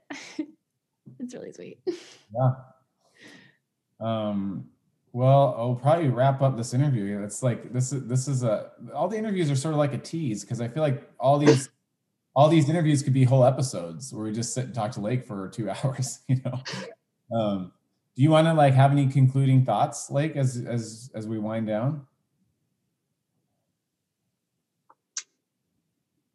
Rebel has saved me and helped me like find myself. Like, if I didn't come to Rebel, I don't think I would have been this like confident and like on fire about like being myself if I didn't like come and find a place that was so open to like questioning our sexuality, questioning our gender, questioning our faith, questioning like what our purpose is. And I just, I don't know, it's just something so different that I really hope more people can have because I think that's very much a necessity among queer people, among disabled people, among like so many groups that are just hurt by the church that, you know, Mhm. need a space where they're not totally crapped on. Yeah. Yeah. The bare minimum. the Yeah. bare minimum. I know it is. It's like it really truly is. It's like here we'll just create a space where you aren't crapped on, and it's like so beautiful because we're we're used to something so different. Well, this has been so nice. I mean, I guess we just it's no small thing interviews, but it's sort of just uh setting up some opportunities for Mason and me to be encouraged. I know. I'm so happy. Uh, come to Mace and Scott's uh, encouragement session where you Encouragement hour. tell them how, how much you like Rebel. uh, yeah, this is really fun. Um, well, I'm excited for you to listen to this episode now. I think it's going to be really cool to hear the uh, experiences and stories back to back. You know, Yeah. I'm so excited. I want to hear what everybody else said. yeah, yeah. Yeah. And this retreat has been like awesome. Like kind of hard being in front of a screen, but like so much good interaction going on. Like I really feel like a part of Rebel. Oh, that's No, I mean, nice. we, we are all going to get together someday. It will happen. Yeah. And we'll all People cry. keep on bringing that up, and it makes me so sad. Yeah. It seems so far away. Drew. Drew. oh, well, we are so glad you're part of this group. Like, Mhm. Love you so much. I'm so glad. I love you both, and thank you so much for having me.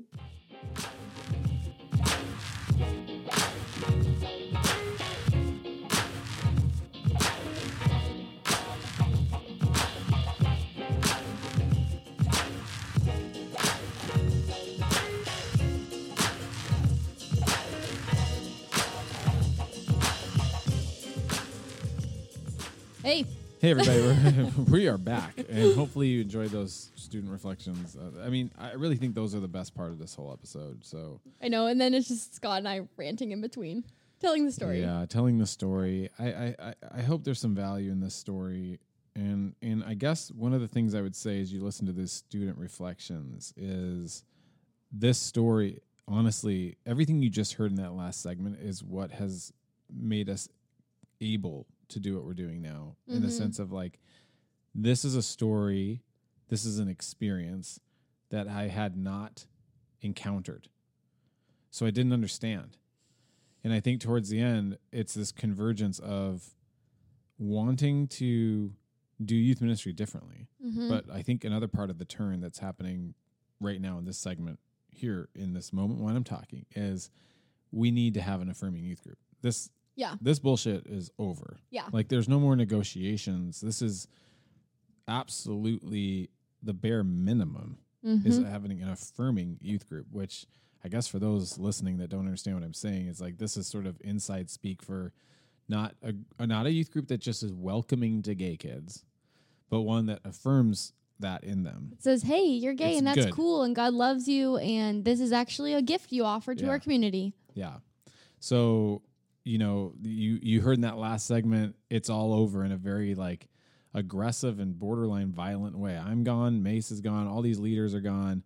Yeah, so I feel like we didn't get to share this, but it's not just Scott and I. There's like Yeah. a lot of other people that are also in the midst, wrapped up in this. Reuven, Reuven, Daniel, McKaylee. These are all people that have been on our podcast. Basically, most of the people that have been on our podcast are the people that came with us. Yeah, it's true. yeah. Yeah.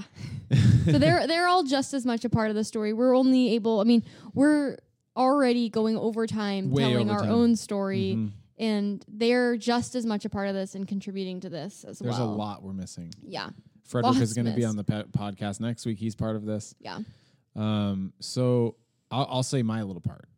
I'm out floating at this point. I'm, Yeah. an, I'm I've got kids. I've got no job, and it is a. it- And you've uh, done youth ministry your whole life. yeah, and I just have to say, in retrospect, at the time, I don't even peop- I don't know what people have in terms of being capable of identifying what's going on, but there was so much anxiety and and so much shame and so Mhm. much fear and um and and yet you got to keep going like i can't just sit at my house and twiddle my thumbs and wallow i'm like i've got to think of something Yeah. and that's a blessing and a curse because on the one hand it feels traumatizing on the other hand it's like kicks you into high gear Yeah. So, yeah. like, so uh, we, we are going to try to make this segment quick, but like it was about a little over a year ago now. I, was, I put together this committee, and Mace was part of this, was was it called a board? a board, and we're and we're we're trying to launch a youth group called Rebel. Mm-hmm. And I'll just sum up the what that means to me, and this is part Yes, do it. of Go what for we're it. doing. um, I had taken a class in youth ministry years ago from this woman Pam King at Fuller, and it was a it wasn't a course in youth ministry actually. It was in the psych department, and it was about psychological uh, development and stages of development. And she had done her dissertation on what she called teenage spiritual exemplars. Hmm. So teenagers in the world that that exhibited like so profound spirituality at an early age, and her summary of this was um, they they they were in part they were in communities that um, honored and cultivated and respected and um, I guess honored is the best way uh, natural teenage rebellion. Mm, So mhm. teenagers need to rebel. That's not a bad thing, and we're constantly thwarting those efforts and making them feel crazy for doing what n- comes natural and was actually healthy and good. Yeah. Yeah. I was like, knew right then. I, I we need to have a youth group called Rebel. None of this cheesy stuff that other people are doing, and and you could make the case that Rebel is cheesy, but I don't think it's cheesy. Um, and so there was this sense of like, um, part of what we're doing with youth ministry is actually the exact opposite of what we should be do- doing and Yeah. it's, and it's not rooted in any research. It's just sort of this sort of haphazard. I mean, youth ministry, the way we know it in America at least, is sort of this haphazard, last ditch effort to keep kids in the church. yes. So it has something to do with entertaining them. It has something to do with like making sure they don't leave. It has something to do with indoctrination. I have I hate to say it, but it's true. Oh, it's very true. and um, there's very little about uh, hel- helping them discover their authentic selves, unless that somehow is this mind trip thing of like in Christ, which ultimately means for most adults that it means acting like the adults that are caring for them and not discovering their authentic selves. So uh, I always just thought like we need a space where we we do what we say. Like adults are saying this, but they don't do it, mm-hmm. and everybody everybody gets twisted up in the brain Yes. because adults are trying to go around saying you're broken and you're not what we want you to be and you're you you need to be better and we have high expectations for you and then the, the same sentence they're saying and we love you unconditionally Right. and it feels crazy Yeah. kids are like no you don't and you're like yeah i do and i would say as an adult that tried to do it for 20 years it's like i'm also trying to convince myself that i mean what i say Right. i do love you unconditionally and they're like but for the last three years of my life you've been telling me that you don't like who i am and that i need to change And that there's something sinful about me. it's really crazy yeah. so I think there was just something like we want to have what we actually mean, which is we actually love you exactly how you are, and we actually love who you're becoming. We Mhm. actually love the different faces and uh, you know personalities you're trying, and that's okay, and it's natural and normal, and it's just that, no caveats, Yeah. Yeah. unconditional love, unconditional acceptance. Not just that, but like unconditional enthusiasm for everything that's happening in your life. Well, I remember I remember you talking a bit about this in this idea. I remember you coming in hot and I was like, "Yes, I love this idea of like, yeah, teenagers are trying on different identities. Let's support them in their trying on different identities. Let's Like, let's allow so- them to see how it feels, and let's be a space where they can come and try it on and see how it fits, and then we'll support them in that. And then if they come in two weeks and are doing something different, it's like great. Like, let's Yeah. support them in that because that is they're at that stage in life where that's important for them. They're they're testing out identity. I can't tell you how many leader meetings, countless over the years, where we're spending an hour talking about one kid who acted one way in the youth group and then acted a different way at school. And some leader saw them. They We're said, like, yeah. this this leader, this kid showed us up at the youth group every week and talks about how they're Christian. And I saw him at school and they're partying. and it's like, can you believe it? That we need, and then we need to lecture them. We need to tell them they need a consistent personality. They can't be two faced. They can't act one way here and they can't. And it's like this police state, and we're all like monitoring them. And it's like we're we're literally. I'm talking about like brain science here, folks. We're literally telling kids to do something that they're almost nearly incapable of doing. Yeah. And it's like, I just have, I say this to you a lot of times, but I just want to, like, now that I'm older, I want to go to like youth groups and youth pastors and like give them a little slap on the wrist or like take something out of their hand. Like if youth ministry is a tool they have on, like, give me that. Give me that. Hey, No, no, no, no. No, no, no. Um, so we were trying to say, I was like, I don't, I don't, I still want to do youth ministry. And I was walking around telling people, I want to be Seattle's youth pastor. I don't know what that means. I have no idea. Yeah, you had no idea what that means, but I remember that was like the word, the phrase. Yeah. Um, and I just wanted a chance to do this, Yeah. you know. Um, you wanted your incubator. I'm on my incubator. Give me my gosh darn incubator. so I'll I'll finish this little part by talking about June. So if you guys listened to the episode a few weeks ago, we had an episode on Beloved Arise, which is sort of the umbrella organization that I work for now. And that was another just amazing convergence of Mhm. things that happen. Yeah, your because- stories kind of converged. yeah, because you just heard this thing that happened to Mason and me, and simultaneously at the exact same church, June, who founded Beloved Arise, who was our guest a few weeks ago, and you should listen to that episode before you listen to this. But like, um, June had come out as an adult gay man, and that was a controversy in the city of Seattle in all of Christianity around here. It was on the front page of the Seattle Times. June got kicked off several Christian boards that he had been volunteering for. So, so same thing Yeah. you, Mace, and several of our leaders are getting let go Mhm. from this organization for being queer. June gets let go f- i- for volunteering. No, it's like, what the heck? We're giving you free fucking labor? Yeah. Oh. So so this is happening, and so I think once the dust settled with me, I was like, kind of all of a sudden in the back of my mind, I'm like, oh, I should go talk to June, and I bet we have some war stories to share, and we can both like comfort each other. So I remember going to June's condo, and it's like, I mean, you if you listen to June when he was on the episode, there in, at the end of the day, June and I have some. We're all different people, so June and I have some differences just in our personality structure. But one of the sim- deep similarities is we have is ideation. ideation. ideation. So we like to talk about ideas and we like to just you know spin around the room with lots of ideas. So I was just listening to him talk about his experience and then eventually got to Beloved Arise and it was just like uh painting the picture for like honestly like an hour and I was just uh like I was hanging on his every word. It's like Mm. this sounds amazing.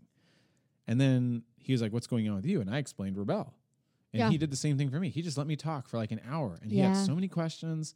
And by the end, we were both had tears in our eyes, and I think both of us by the end of this first conversation were like, "What's happening?" I, I was like, Mm. too. I didn't know June well enough to be like, "Can is is are we working together here? Like, is this something that could Happen? happen. And I'll, I'll just make another long story short, but we had several more meetings, and by the end, both of us were like, let's just combine these ideas. Yeah. Yeah. You know, I'm doing Beloved Arise, which is Which an is- organization that's a website and resources to help support queer youth of faith. You want to have an affirming youth group, uh, and actually come to think of it, Beloved Arise should have a youth group. So why don't we just do this together? Mm-hmm. Mm-hmm.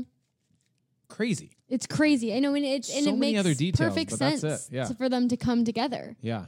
And I guess I want people, hopefully, as they're listening, I can't force this in you. Hopefully, it happens natural, but like to feel the emotion in this. Like, I'm feeling so emotional talking about this tonight. And I think Yeah. Mace is too. Like, we Oh, both took a quick break and I we joked about how I said this and it should be an outtake. But uh, Mace was like, How are you doing? And I'm like, I'm hungry and dehydrated and flushed in the face and tired and feeling crazy and emotional, but let's keep going. But like here we are. This is going well, I guess.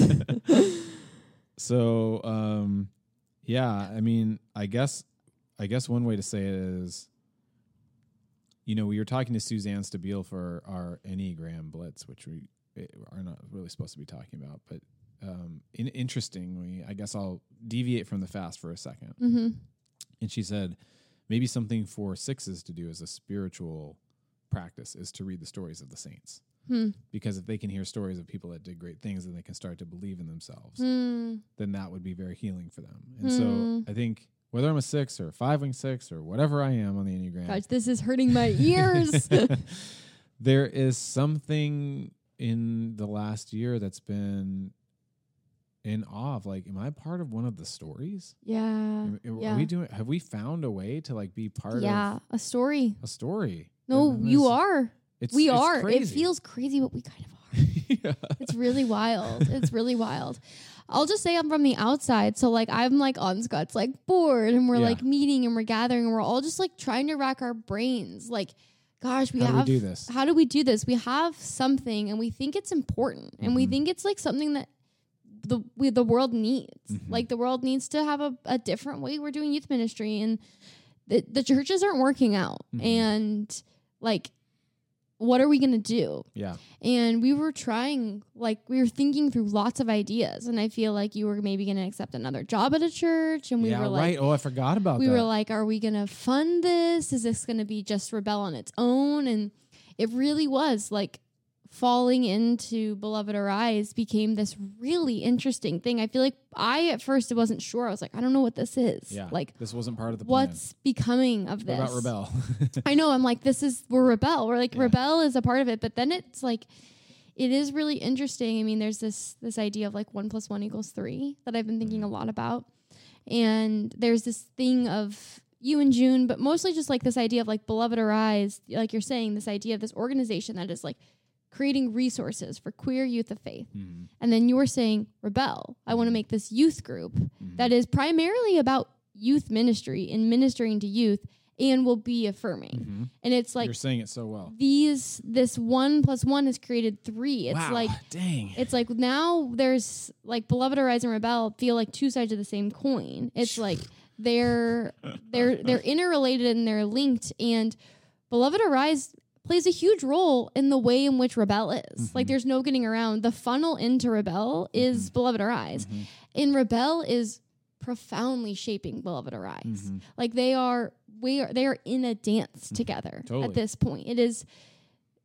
and i mean we call rebel rebel but it's technically beloved rebel i guess so it's it's been an interesting dance watching and being a part of this because i was i was not like floating around without a job i was like oh no i'm not volunteering at this youth ministry Right. and now i can say i'm gay out loud finally yeah, it's like it's big- like a whole different realm for me. Like that season for me was like a very different time, but like that it does feel like some kind of holy communion or some kind of synchronicity or whatever you want to call it. Mhm. Like the universe has brought these two things together and it was just two single entities that were fine on their own, but like together have become something so much grander and bigger and reached so many more people than I think Rebel Seattle's youth pastor would have been just a completely different thing. We have no idea what it would be. totally. I don't even want Um, to know. This exactly. Is, this is as it should have been. Yeah, exactly. So I guess I guess again just to fast track this part of the episode, and we'll get to a few more student reflections, but this is gonna be like a three hour episode. I don't think so. Probably two hours. No, uh, well, who knows?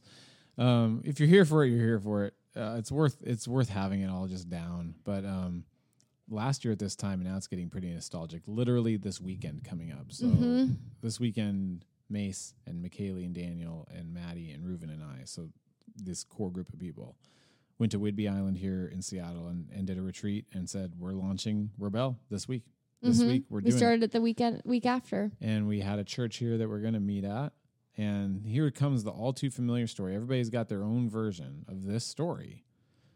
COVID happens, and lockdown happens, and quarantine happens, and this grand plan we had for a youth group instantly just gets put on hold. And the very next week, like most youth groups and other things, we're virtual. Mm-hmm. And and again, there's so many interesting stories in in this time, but to make a long story short, we started announcing that anybody Anyone, anywhere could come. could join our virtual youth group and kids started trickling in and it really was never the plan and after some reflections that you're about to hear from our students we'll come with the final story of how this last got year has been. Yeah. Hey everyone, my name is Michaela. I come from a little place, a little province called Alberta in Canada. Yep. And I am part of Rebel. I've been part of it since September, I think. Mhm. Yeah. And I think one of the interesting things to hear about is is what what caused you to reach out to us like what was going on in your life that you were like searching around for something like this Hmm. Um, well. Hmm. I think it came out of um a desire to like Ooh. Okay, so I think a, a desire to be like a better ally to the rest of the community. Mhm. Um, for everyone, I'm asexual, so I, I I do feel like an ally to the rest of the community a lot of the times because like most people in the community have like very uh, different um, experiences than I do. So I um and I, I don't know, like of course my faith is super important to me and everything. And I just kind of wanted to have like a place where I could kind of, you know, put two to two together and stuff. And maybe, I don't know, like explore asexuality a little bit. A little bit. It was like that was kind of like an afterthought, I guess. But yeah, I just like found it um advertised on LGBTQ Christian story and it said like, hey, you can like join. I was like, wait, hold up. What if I actually did this? So then I reached out. And yeah, the rest is history. The rest is history. I feel like you really have. It's interesting hearing that because I feel like you've come and in a lot of ways, like spoken up a lot about like your journey with being asexual and being a person of faith. And like, I think in a lot of ways you've been a steward of like offering your story to other people in Rebel and like opened up the conversation in so many ways. Yay, I am glad that I did that. I guess. Thanks. Sure. I'll okay. I didn't know how to respond to that, it's but such a gift. I wonder, like, yeah, I guess I wonder, like, what it's been like for you. um been like just kind of like being uh pave make way make uh, what I'm pave what am I pave pave I don't know. I Uh, don't know. Yeah, what is the phrase? A paved pattern? Are you looking for Trailblazer? Tra- trailblazer. I I don't know. Um I guess hmm I don't think I don't think a lot about it, I guess. But it's it's nice knowing that um you know that I help to like I, I've helped kind of oh I guess maybe just kind of open up the conversation to asexuality a little bit more in the group. So that's kind of nice. Um, what were your like initial impressions of the group when you first started attending, Michaela? Hmm. Um. I remember when I opened when I opened the window into the Zoom meeting. I think I felt it felt like pretty warm, pretty um goofy. I think goofy is a good thing for just our talks and everything. Uh. Hmm.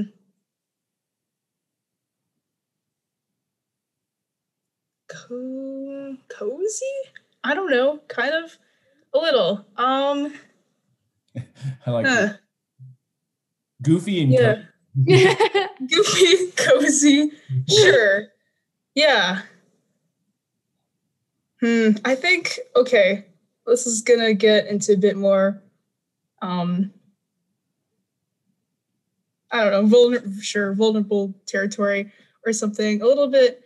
Um, I think for a while, I think sometimes I still do feel like I sometimes my brain puts on like the big whole big like liberal progressive label onto it and sometimes sometimes it can feel a little um i don't know i don't know how like sometimes okay it just like sometimes the filter that label filter causes me to like just see it as only that and then my brain kind of tunes out or something or just kind of I, I don't know. I don't know. It's stereotypes. Stereotypes maybe and then i don't really engage. I i'm mulling things over. This is me just processing things. Love it.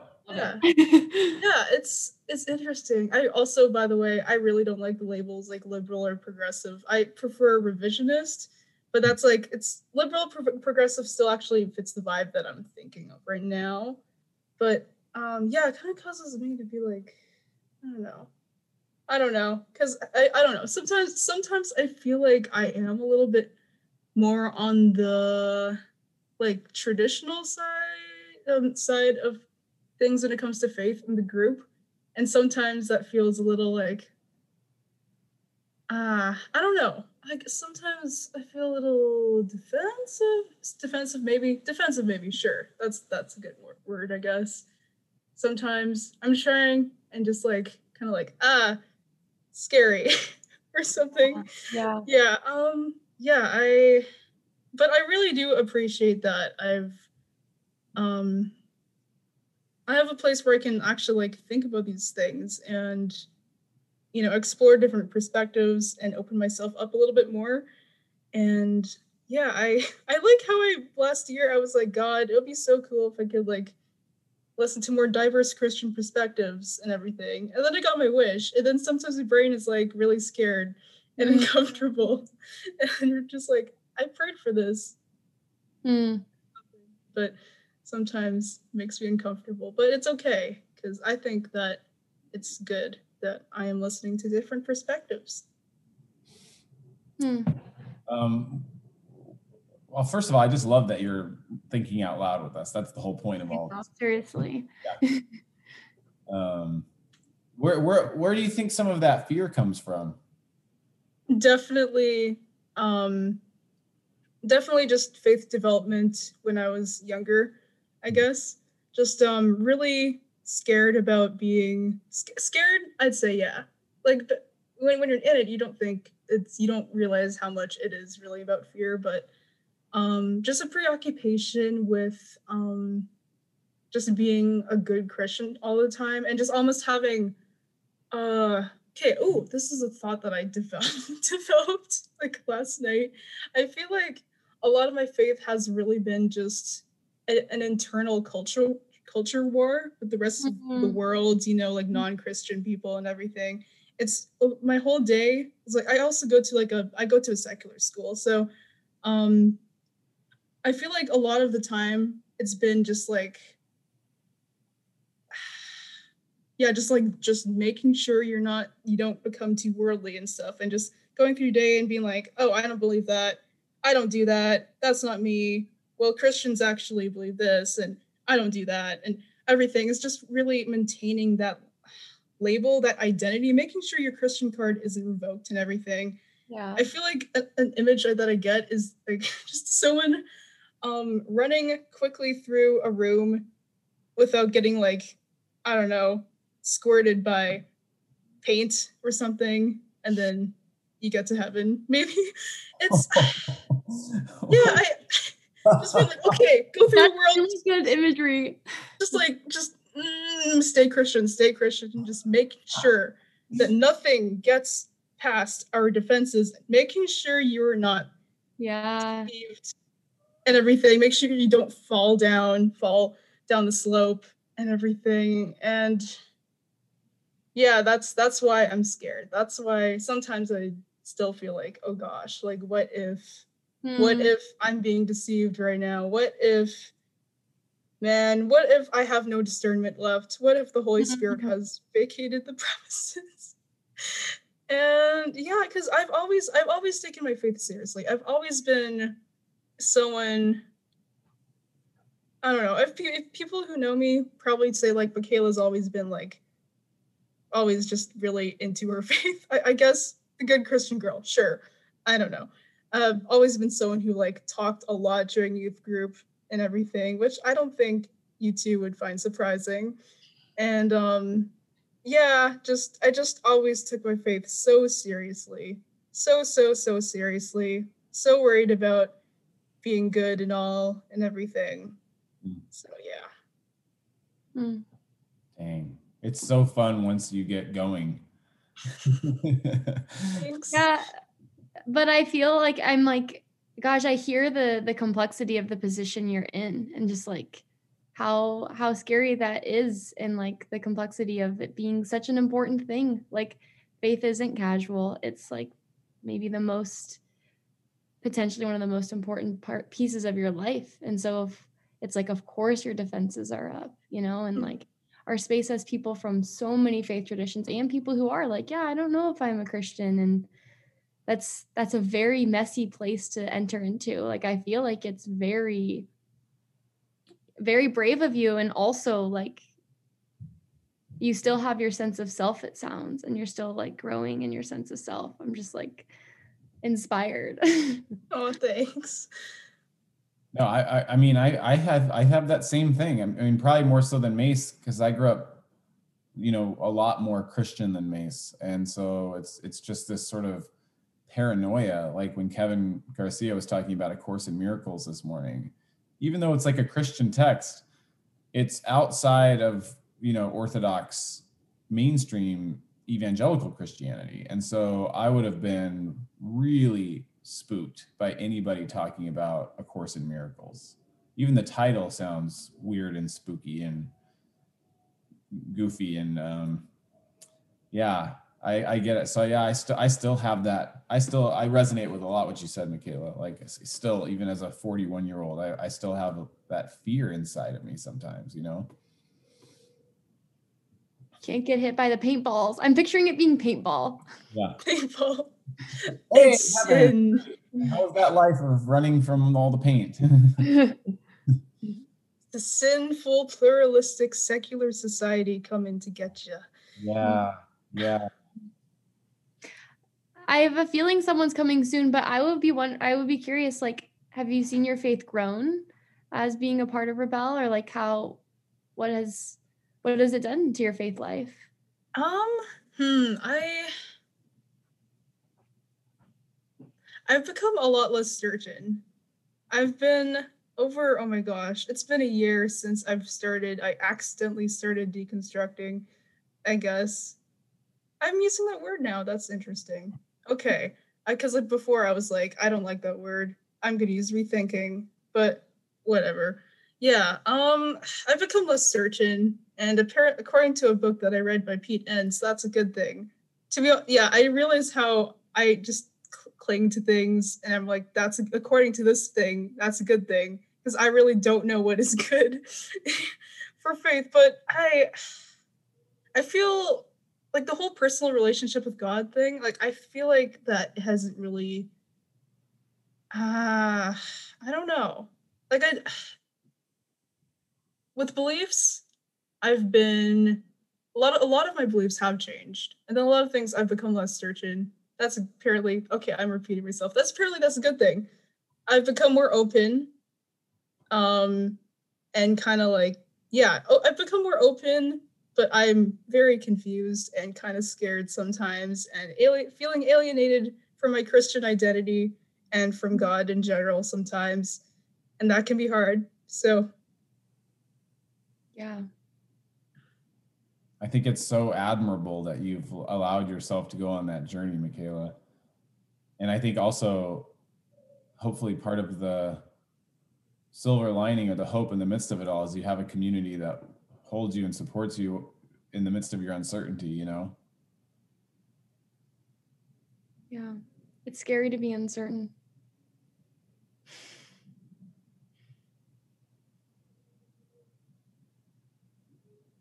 Yeah.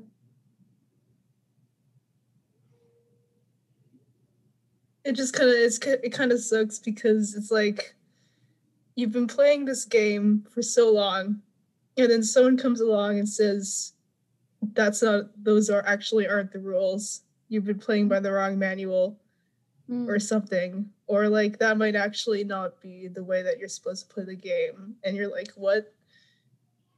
And the way that you play the game just like the, your whole relationship to the game has changed and you're like i don't even recognize it anymore. Mm.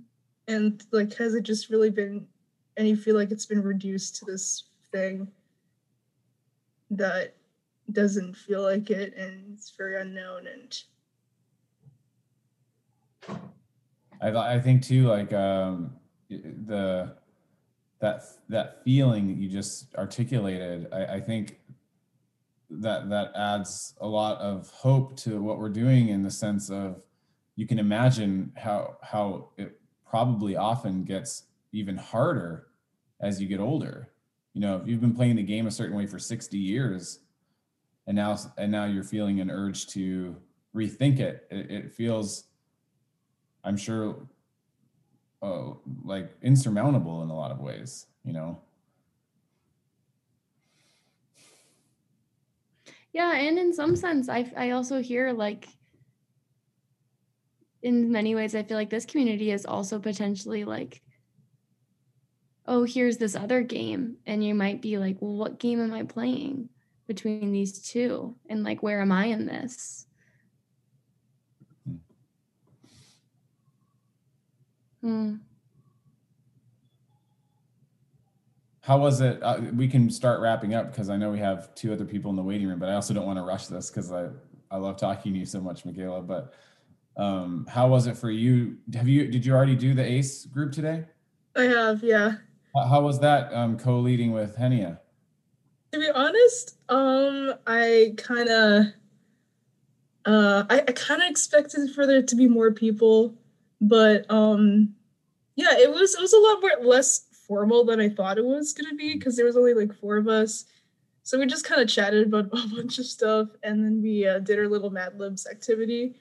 And then um yeah so it was it wasn't it wasn't as formal as i thought it was and i i guess it was okay yeah I guess this I, I'm not trying to have the, an interview like this follow, follow any sort of formula or anything like that, but I guess my brain is just wondering based on what I know about you. You know, you and I talked a little bit about potentially you being a youth pastor or going into ministry or having a future as a pastor or a teacher or something like that. Um, how are you feeling about that right now? I okay. I actually overthought it. I, yeah, of course I did. Like the day after Monday, I felt I was just a mess. Like I was like trying not to cry in first period and everything because I was just so afraid with because with my faith right now, I was like, I really don't know. I really don't know how I'm gonna be in like yeah. And I talked to my mom and okay for now i am actually i've decided not to like directly pursue it right now. I don't know. Maybe god will like hit me over the head with a pad and be like no go to another school. I'm gonna go yeah for now i'm just gonna do the whole drama teaching thing see where it goes. I had a really co- good conversation with my aunts in vancouver about stuff and she was amazing like i can't believe she's not an actual psychologist or something but she just gave me so much hope Hmm. and i'm just trying to i'm just trying to take one thing at a time i you know youth pastoring i think would be cool and i think i would be good at it but um i'm just gonna see how this other thing goes and maybe i'll end up doing that who knows Love that. No, you- I mean, you obviously have a lot of passion and talent for drama stuff too. I feel like wherever you go, like you you speak such wisdom into a space. thanks mace Do you want to share any final thoughts, Michaela, before we let Yasmin in the room? hmm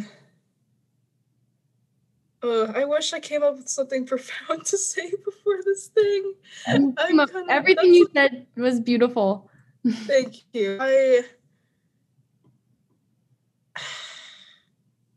Yeah, you know what? Faith is messy. Faith is complicated. Faith is beautiful and hard. Because God is beautiful and hard I I don't know. okay, I was trying to get I was trying to come back go back to what my um youth leader said to me once and I was just a mess. I don't know. Just like it's it's hard. It's like I, I think I said something about empathy. I was like, empathy is hard, but it's beautiful. And then she's like, hmm, kind of like God. And then I started bawling. Hmm. I started bawling. Hmm. Yeah. There we Yeah. go. That is my Thank you so profound last two cents. it's just profound you showing up as you. Yeah, I agree. I really agree. We're so glad you're part of this community. Thank you so much. Um, I I think it'd be appropriate if you want to stay and listen to Yasmin, but you can also leave if you want. Um, I'm gonna have to leave because I'm gonna have to eat. The supper. dinner bell rang. Yeah. Thank you Yeah, so but much, Michaela. Thank Yeah. you so much for having me. Okay. Bye. Bye. All right, the button is clicked. Um, here I am with August James calling from. Are you in Florida right now? I'm in Louisiana. You're in Louisiana right now. You're in either of those places. I It's always a mashup. No one ever knows. I had a 50% shot. we just exist. No one knows where. August, you have been with Rebel since when? Like I was just thinking about this earlier. August. eight months. Oh, since August? Really? Is that where August name comes from? No, it really does. I've been using that since March. I was actually just thinking about this and like wanted to voice it in general. But I was using it since like probably March of 2020. But I just like before I even knew I would be a part of this in August. And I used like I somehow guessed that I would be a part of a huge thing in August. And I love that. That's amazing. Oh my gosh, I didn't realize that. That's really fun. That's like that makes my heart warm. Dang. Yeah, so I've known you now for 6 months, 7 months. It's crazy to think the fact that we didn't know each other like less than a year ago. That blows my mind because I just have like so many people where I'm like, how did I exist without you in my circle? like, how did I function? I know. I know it's crazy. Um okay, so I, we're we're here in this interview thing. I'm already being awkward about it. Um I don't know, you don't need to share how you found Rebel if you want to, you can, but I guess maybe like initial thoughts on Rebel or just whatever you want to share about what your experience has been like joining this community or what it's meant or like also this episode is going to hopefully like I think a lot of our hopes is that this is some kind of if anyone finds this that they might be helpful um so whatever you want to share about what this has meant to you since being a part of rebel in august Since mm, I found it in August, I started in August.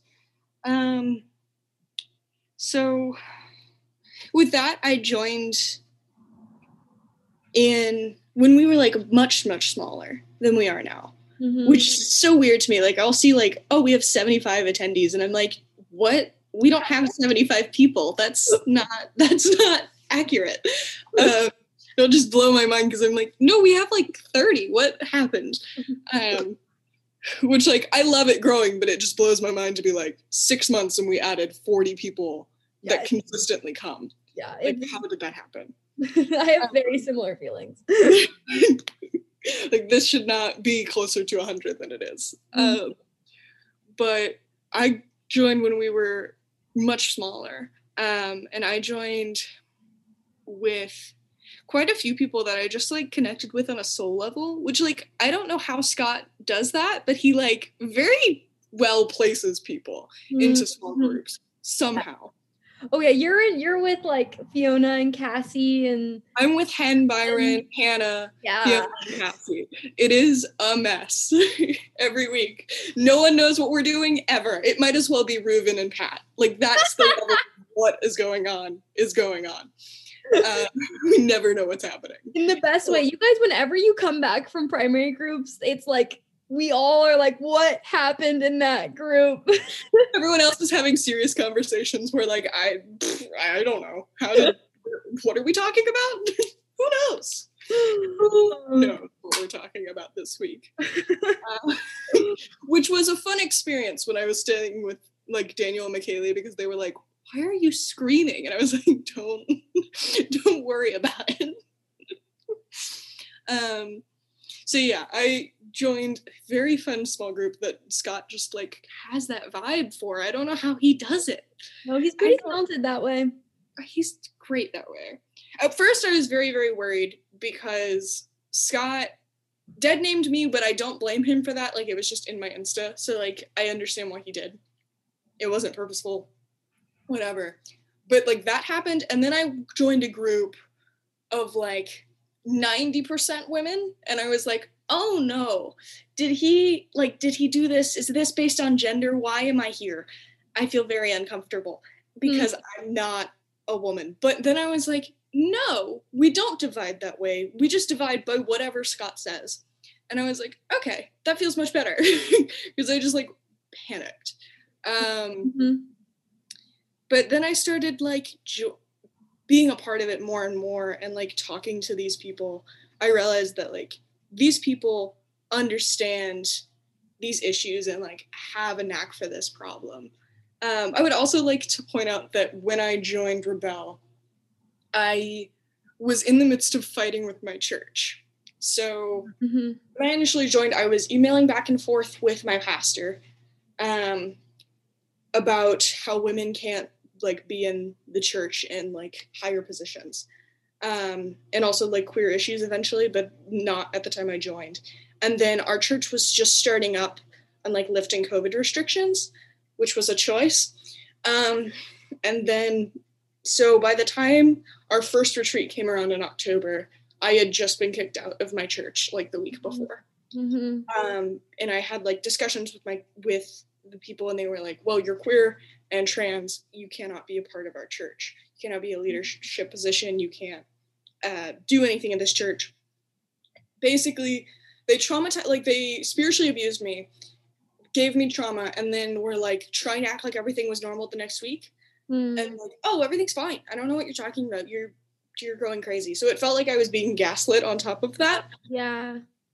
So um yeah, that, don't just deny a piece of your personhood and say that it wasn't welcome here. No, you must have forgotten that. it drove me crazy because they were just they were all trying to act like everything was normal and like I should be happy that I'm at this church. And I'm like, mm-hmm. but you just kicked me out. Because I hadn't discussed it with my parents yet because like it was a very complicated situation. Why like how I came out, they would have been mad about and like the entire discussion I was worried about. So I was just like, oh well, I can just go to their retreat because their retreat was supposed to be the week before the rebel retreat. Mm-hmm. Um, I can do that and then just say, oh, I'm done being at this church, say something happened at the retreat, say something like that. So that would have been like two weeks after they mentioned, like, you cannot be in a leadership position. Mm. Uh, thankfully, my parent, my mom, like, came up and, like, stood up for me at the church and was like, yeah, you don't have to go there anymore. They spiritually abused you. Yeah. She doesn't support me being trans or, like, my coming out, whatever.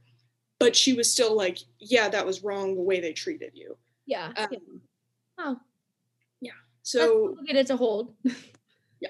That was I was like, that's at least good that you're you will support me to the end to be like, that was horrible. Yeah, um, like stand up for your rights in the way. Yeah. Um and so from that I stopped going to that church. Mm. Um and essentially because I was kicked out from arguing with my pastor, from arguing with my youth pastor. Also, it was like people I didn't know were arguing with me. And I was like, mm-hmm. this is very uncomfortable. This is an adult man I've never met before, and a woman. I've had some relationship with, but like only like not as much, not as deep as like I would hope um, for someone that was supposed to love me, you know? Um, so with that, Rebel gave me a place where I like my voice was heard and wanted and like people wanted me there. People wanted me to talk. It wasn't this oh well you're queer and trans. Well you're supposed to hide that. It was that is part of this and you mm-hmm. are wanted here. Um and i also love that we had that was also during one of our queer clergy like times. Yeah. Yeah. Um so that was really nice to also see like queer people talking to us and wanting like conversations and allowing us to interact with them and it wasn't like a one-sided um, these queer clergy people are gonna talk to you and then bye they're gonna leave and you're gonna have to figure it out it was these queer clergy people are gonna come here and you can ask any question nothing's off like off the table go Mhm. ahead uh, i think um, I'll ahead. just say I feel like people really take that at Rebel in a way that's so beautifully like anything goes. I can ask any question. Like people sometimes ask questions that I'm like, this is the bravest question to ask. And I feel like that's so modeled by people that it's like now it's very much like sometimes I'm like, welcome, queer clergy, just you wait for the question and answer moment. I know. I feel like now we have to prep them before they come because otherwise they're going to have no idea what they're doing because it is a lot.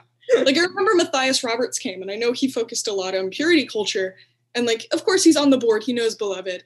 But at the same rate it's like we came in hard with these like sex questions that I was like I'm uncomfortable. But that's because like we're trained to think this is uncomfortable Yeah. but this is beautiful in the way like people are saying these things it's Mhm. hurting me through like my cringe but that's my trauma and like not about anyone else but like i'm glad these people have the courage to say something because Yeah. i could never yeah. never um and so like i know for some people that's got to be a lot but for those that need it and like crave that ability to have these conversations that don't like have any boundaries other than like boundaries people say Mhm. is so important yeah. i think like also the respect in the community is just so Mm. strong of like everybody respects other people's identities i know for me because i use neo pronoun like a set of neo pronouns as, alongside like multiple sets of pronouns i've never felt ostracized or hurt because of that i felt scared because i'm i was pretty much one of the only people to Yeah. use neo pronouns if not like one of the first people in the group to use neo pronouns No, I think you were. I think you might have been the first. And I feel like that opened it up for a lot of people to experiment with that as well. I think it was me and MJ that started it, and a lot of people, I think, started that seeing that and were like, "Oh, okay." Um, some were like less educated on neopronouns, so they just didn't know how to take it. And like, I don't have a problem with that. That's fine. I use multiple sets of pronouns for a reason. Use whatever. I don't care. Yeah. But like, it also gave people the freedom to be like, "Oh, well, no one's mocking this person for using it. People are respecting that set of pronouns. I can use that in this space." Um, and not be afraid. And I love that. Um, and like, although I do feel worried about it a lot sometimes because I am one of the few, it's Yeah. still like I know at least one person in this room, if not more, that will back me up if something happens. Yeah. And like, that's also part of the security of like, if someone does try and hurt me with it, um, because they're not sure on neopronouns or how to use these things or what to do about it, um, I have someone that at least one person in every room that I know will back me up and like keep me from being hurt. And I think that's also a huge thing for people. That's also what inspired me to use them more and more of Mhm. knowing at least one person that was going to back me up no matter what happened. Yeah. Like a sense of, yeah, a sense of safety. And like, I think you're right to name like respect. I feel like that is like something that, I mean, you and I, we, I've only been in rebel a few months more than you. And like, even though I'm quote unquote a leader, like I'm still experiencing the same things as you. Like, I think we do a lot of, I like, I like to think of it as a playground. Like, people change their names all the time at Rebel. And like, I've been experimenting with new names and like, it took me a long time and I still feel kind of nervous about it. Like it was just last week that I experimented with a new name and I'm like, "Ah, I feel kind of nervous and also very excited because I know that this is this like a place that people will be like more excited about this than they will be like weary. Yeah. Yeah. Like when I changed to August James, I had people just, it took people a minute to be like, oh, that's that same person. Um, Especially when you're seeing just the name and like nothing else. It's like, who is that? Um, and like it takes a minute, as does every change in every person. Like no matter how accepting you are, it's gonna take a minute for that to click in your brain. Yeah. Uh, but like I, uh, no one questioned it. No one cared. They were just like, oh, okay, awesome. I love that name. Great. And I love that energy of just like, okay, cool. I don't care. That's great. That's celebrated, but like I, I'm not gonna say like say anything other than celebrate this name change, but not to a degree that you're uncomfortable. Yeah. Oh. Okay, well, I don't want I don't want to take too long, but I wonder if there's anything else you want to share and then I want to end on like I don't know where you like cuz I feel like you really are for folks listening. August is like one of the most participatory people of Rebel. Like you are like you came in and we were like, "Oh my gosh, this person is here to stay." Like we could tell. I remember just being like, "Where's August? Like is August here? Oh, there's August." And you're on the board or the yak? Is that what it's called? The YAC, the Youth, Youth Advisory Council, yeah. yeah and so i feel like i mean one thing we're trying to do at rebel is have it not be like oh there's a set of leaders and we are deciding what this space is and more just like we don't know what it is and we're figuring it out and it's like a community. So i don't know. I guess i wonder like what are your hopes and like what do you hope for this place as we continue to like grow and become what we are I love the youth led integration. That is one of my favorite parts. That's why I joined the YAC. I love the idea of a youth taking charge on like an organization and having their space and having their say, especially in an organization that focuses on youth. And like that's the point. Um, so for us to like continue leading things like that, I think at our most recent retreat, um, we had the idea of like um, I know youth were leading these things, not just leaders. Like I know someone was some youth was leading an ACE group, although with another leader, it was still like, hey, there's a youth being a part of this and taking charge on this front. And I think that was so important to be like, oh, these opportunities are available to me. yeah Uh, and like I said, of of right after I was kicked out of my church, I was seeing this place where my voice was wanted and and accepted and appreciated and lifted up. And I think, especially as trans people being a minority, that's also important. Of being Mhm. like, hey, this trans person, this person of uh, color, this person that's a youth, that voice is being held up, and I think that's. I think where we should head strongest of putting these voices toward towards the forefront. Yeah.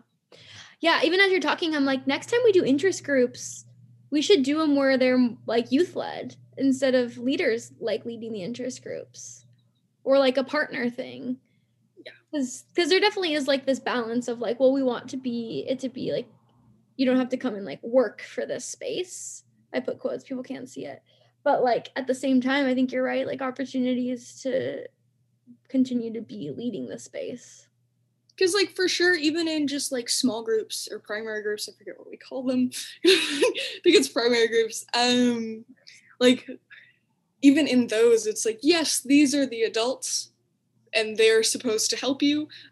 And that's mainly just for the, like the teens. It's like these are the adults especially since you know we have more young adult groups that are all adults. Yeah. it's kind of like these people just know more behind the scenes but really they have no power they, make, they just make sure everything's running smoothly and that there is no problem. yeah. But like outside of that, it's like just you are equal to every person that you are around. yeah. Like your voice is equal to every person. You have the same amount of power as every person. It's just making sure that each place is safe and has a person.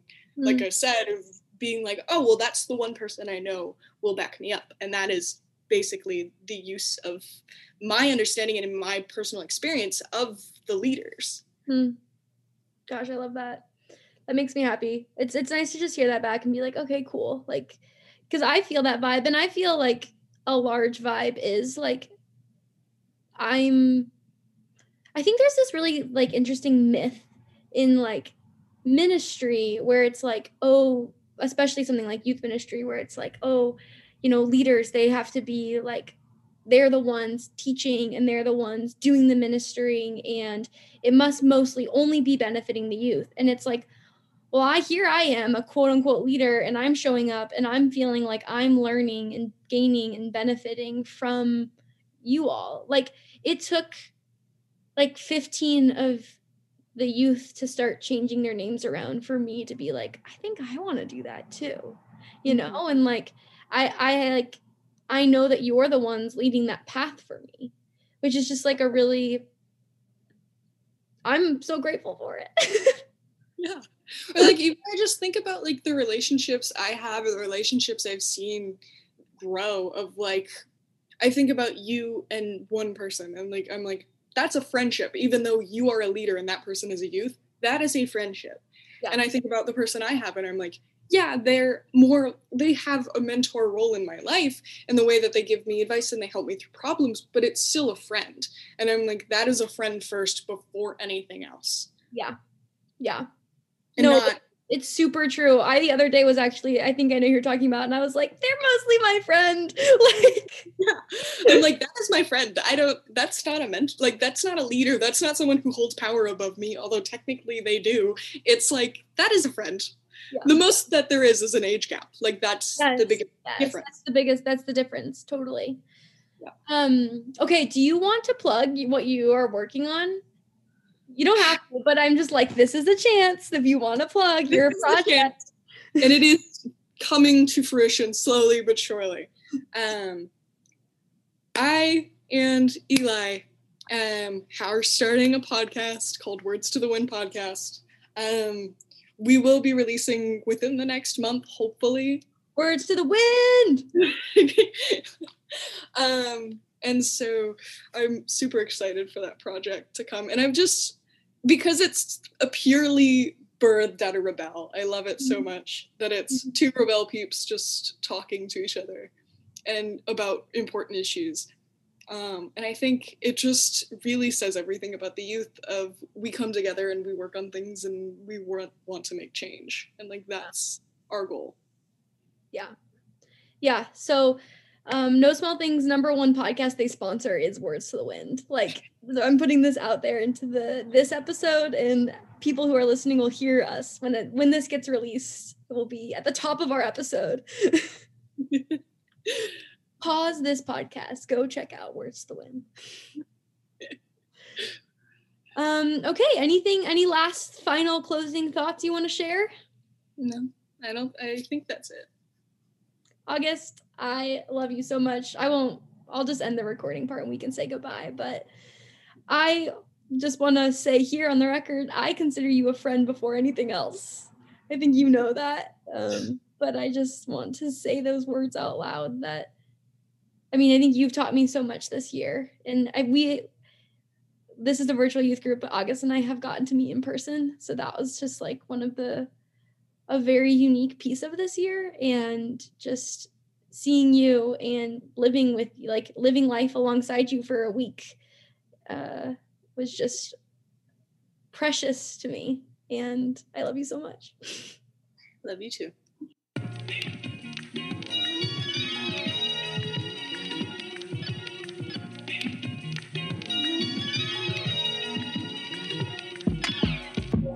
All right, everybody. If you've been listening, uh, thanks for tuning in. This is really the best part. So everything was leading up until this. I know. So so here here's what happened. We we go virtual, and Beloved Arise. Welcome to a Zoom youth group. Beloved Arise is a website and an Instagram that's on the rise, collecting followers, putting out affirming, you know, content to queer youth of faith to all over the world. That's the key here. Mhm.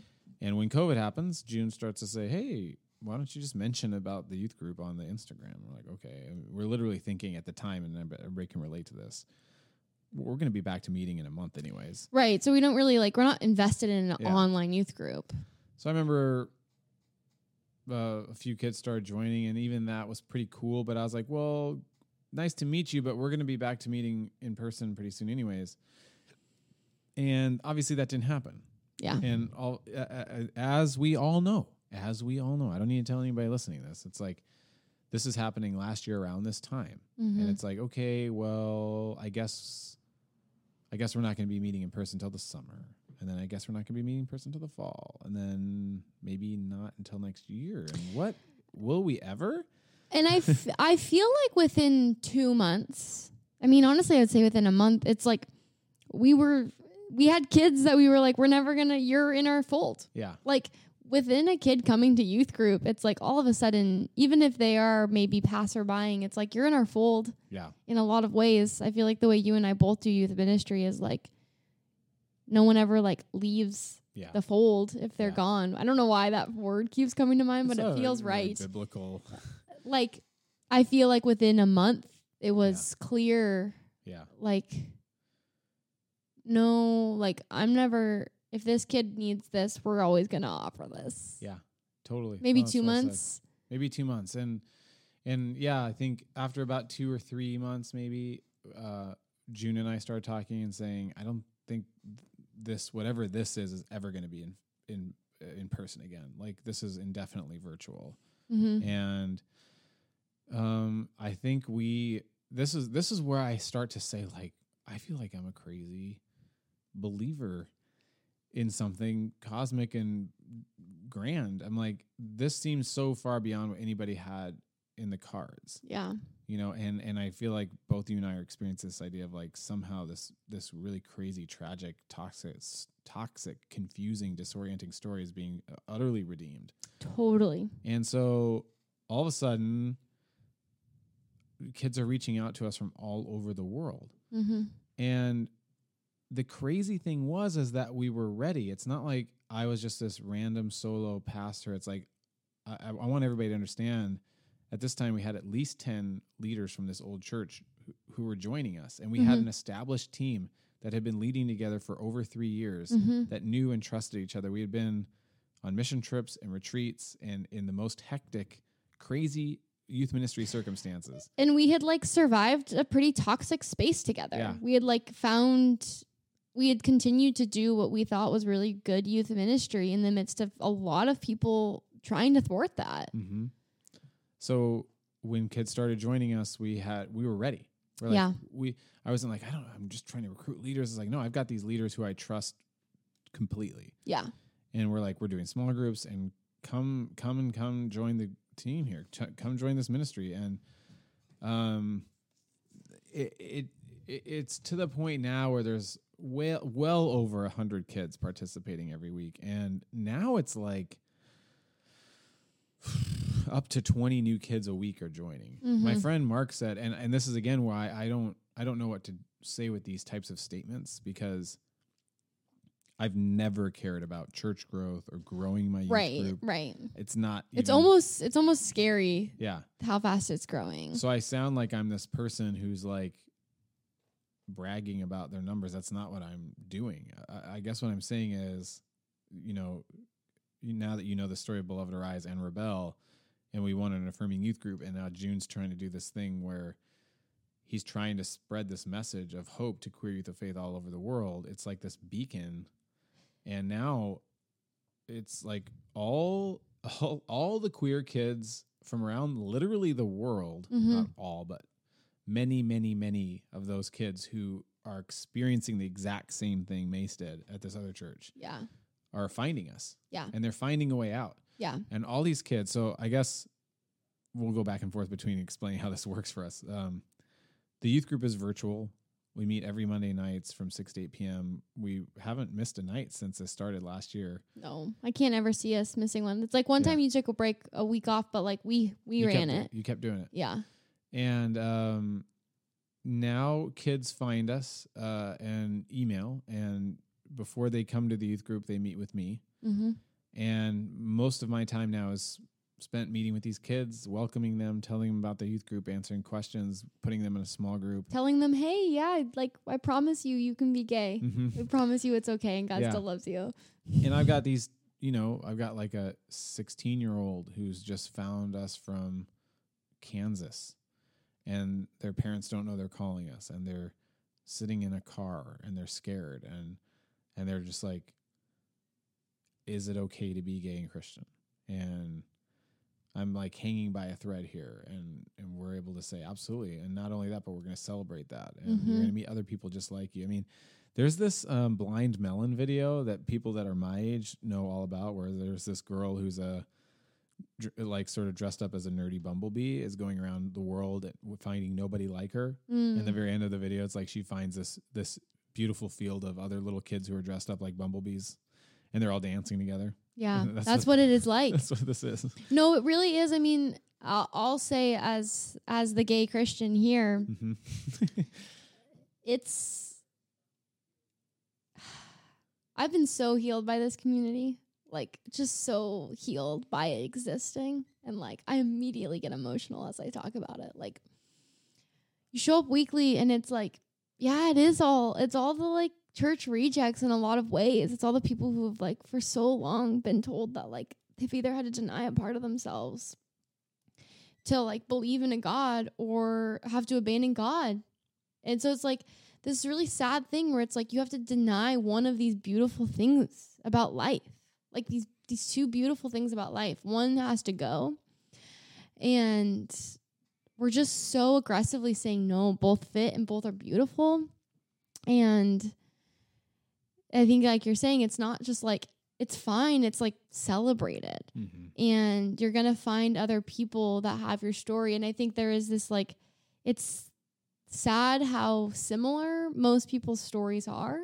It's like there's i feel like there's kind of like a few routes in terms of like kids joining. It's like you get the really sweet lucky kids that are like my parents love that i'm here and it's great and i'm like hmm supported and that's great but the more common story is like so i've been kicked out of my church or so i've been told my whole life i can't do this. I've never once even thought i could be gay and christian. I didn't know that those th- two things could exist. And there's just this really particular way in which these two identities get pinned against each other. Hmm and we're out here saying like screaming from the rooftops. Like no they actually can be integrated and it's actually really beautiful. Mhm. and like this piece of you that is has been denied for so long is actually like an incredibly beautiful part of who you are.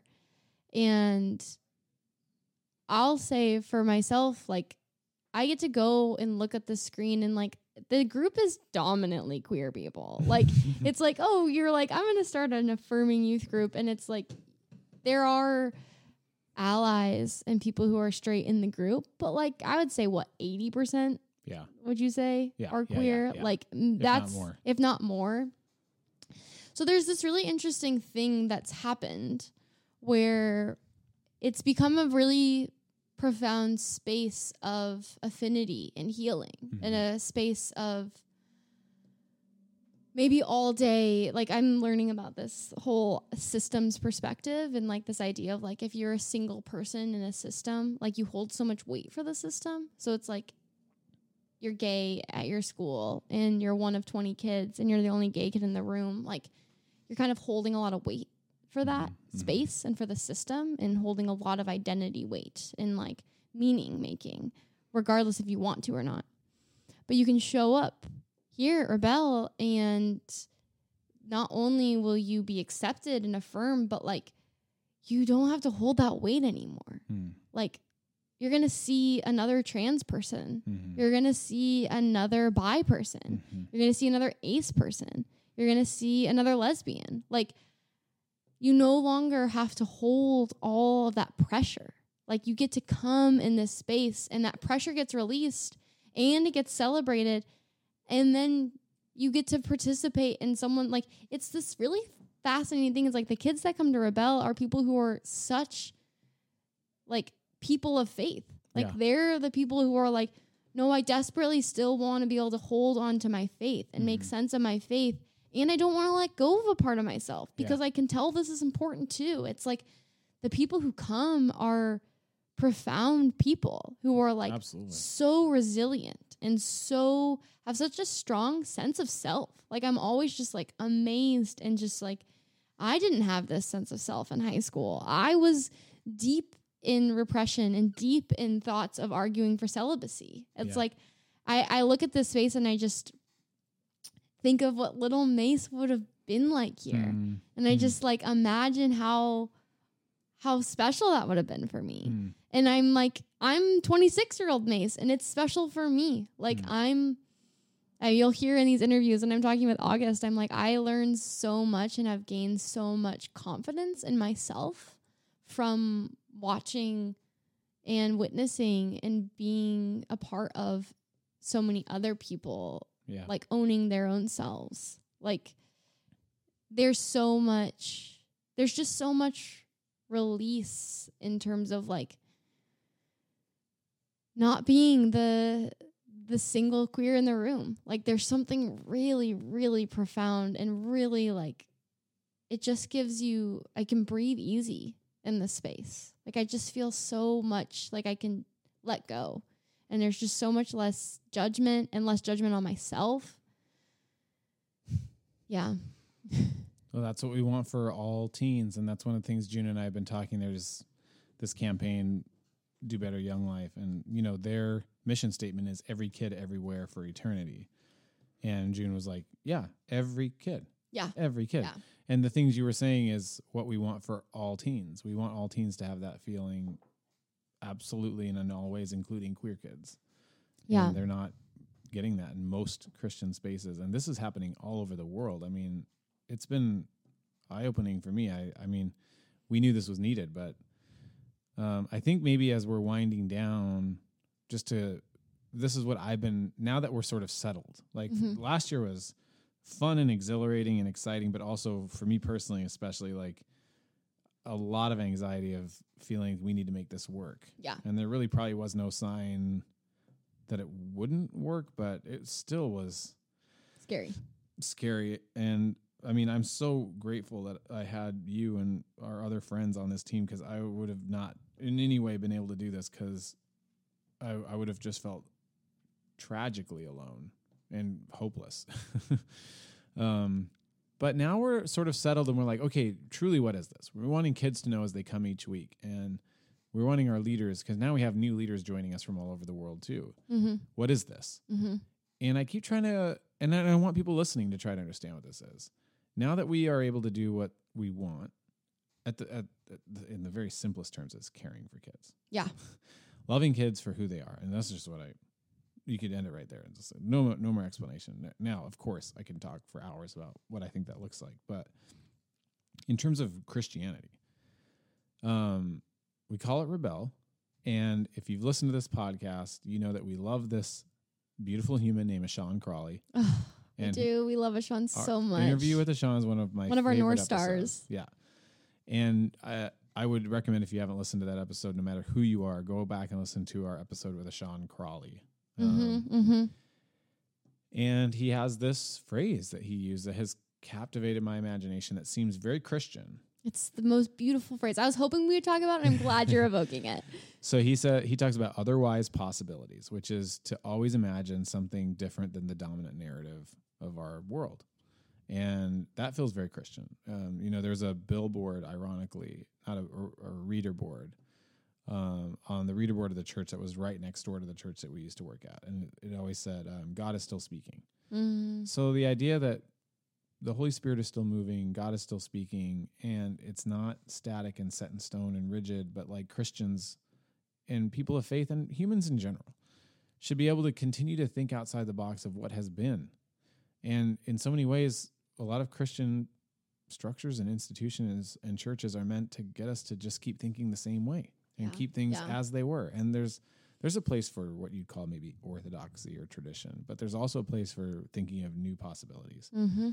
So what I try to say to the kids and when I try to say to myself to remind myself is like we keep getting aligned with other agendas like what you call maybe deconstruction or progressive Christianity and I'm like this is just a space where we love kids and dream up new ideas and expressions of Christianity. So I don't want any, any student to feel like a um, responsibility to, or or a, a, a, an imperative to deconstruct Right. No, no, no, no, no. or believe the way quote unquote progressive Christians believe. Yeah. It's just like you we always say this this space is set up for us to have a mutual space of learning. So we learn from the kids as much as they learn from us. So in that sense, all, all sorts of new things are going to be said about God. And Yeah. they have. And oh, have. they definitely have. And it's pretty amazing. Yeah. And and to have this whole community of not only teens but queer folks being sort of shut out of the conversation. hmm The church is missing out. So much. Missing out so much. I mean, I think that this is this other thing. It's like I joke and it's a f- I don't know what this joke is, but it's like what is this joke? uh, I'm like quasi Christian. Yeah, I'm right. like I've I've ha ha ha! What a joke! but like I I was really burned by Christianity. Clearly, we've we've seen this in my mm. story, and I've had a hard time making sense of owning if I'm Christian or not. And I'm not sure. I don't. I, it depends on the day, honestly, Yeah. that I'll claim it or not. Yeah. And in the early days, I feel like there was a we ended a youth group and I called you and we were talking and I was like, I think I'm gonna become Christian because of these people. like, am I gonna become Christian? that says something, doesn't it? And there is like I lost faith. Like I had lost faith by Yeah. the end. Yeah. Like I was like, I care about youth ministry, but I don't believe in hope. And I don't believe in a God. And I don't Yeah. believe that there's some e- eternal like I don't I didn't believe in the church anymore. Yeah. Like I lost faith in the church and I lost faith in community and I lost faith in like all of all of the wonder that I'd fallen in love with. I, it had all become disillusioned and become so so sad and I had I had to deny so much of myself that it just I gave up. hmm And I feel more spiritual and more alive and more in touch with the Trinity, with this this other, with with the the beauty of a community, with the magic that happens in a community in the past year than I could have ever imagined. I'm like I'm a believer of something. Like I have faith again. I don't know if I claim to be a Christian, but I have faith and I have my I have belief again. And it's so much. I mean, it is because of this community. I mean, it, there's lots there's other factors sure, but like primarily this community has given me so much hope and so much meaning and so much freedom Mm. to to believe again and space to believe again and hope and trust and i find myself getting really sappy and corny and yeah. like and and re-invited into that in in a way that feels so much different now because it's it's not without knowing the dark side. It's knowing the dark side and knowing wow we're actually resiliently believing in the midst of this and creating. And i mean we didn't i don't we're we're winding down but like rebel is also the most creative community i've ever been a part of. Mhm. like every single week and every single retreat we do and everything we do it's like the once we like set people free like creativity just happens like Totally. singing It's crocheting poems songs dancing all the things like i joke to the kids like if we were to ever have a retreat we would end with an art exhibit Yeah. where like there's food, there's music, there's uh, like a walk through art thing, there's spoken word because it's like that's what just naturally happens. Mhm. That's just like Mhm. what this space has created. It's like all of a sudden you set people free and they're able to experience faith in a way that's like beyond just like reading the Bible and all of a sudden you just see people bursting forward with Mhm. creation and expressions of faith and expressions of worship that are so beautiful. Yep. Gosh. Nope. But we we get to bear witness to it, and it's it, it- it's like what you want to do is it's it feels like the gospel, right? It feels like good news. It's like the, you want to spread this good news, like go tell it on the mountain or whatever. It's like um, it's a win win for everybody when you set teens Yeah. free, no matter who they are. Um, and you get to really know them for who they are instead of trying to micromanage them or tell them who they should be.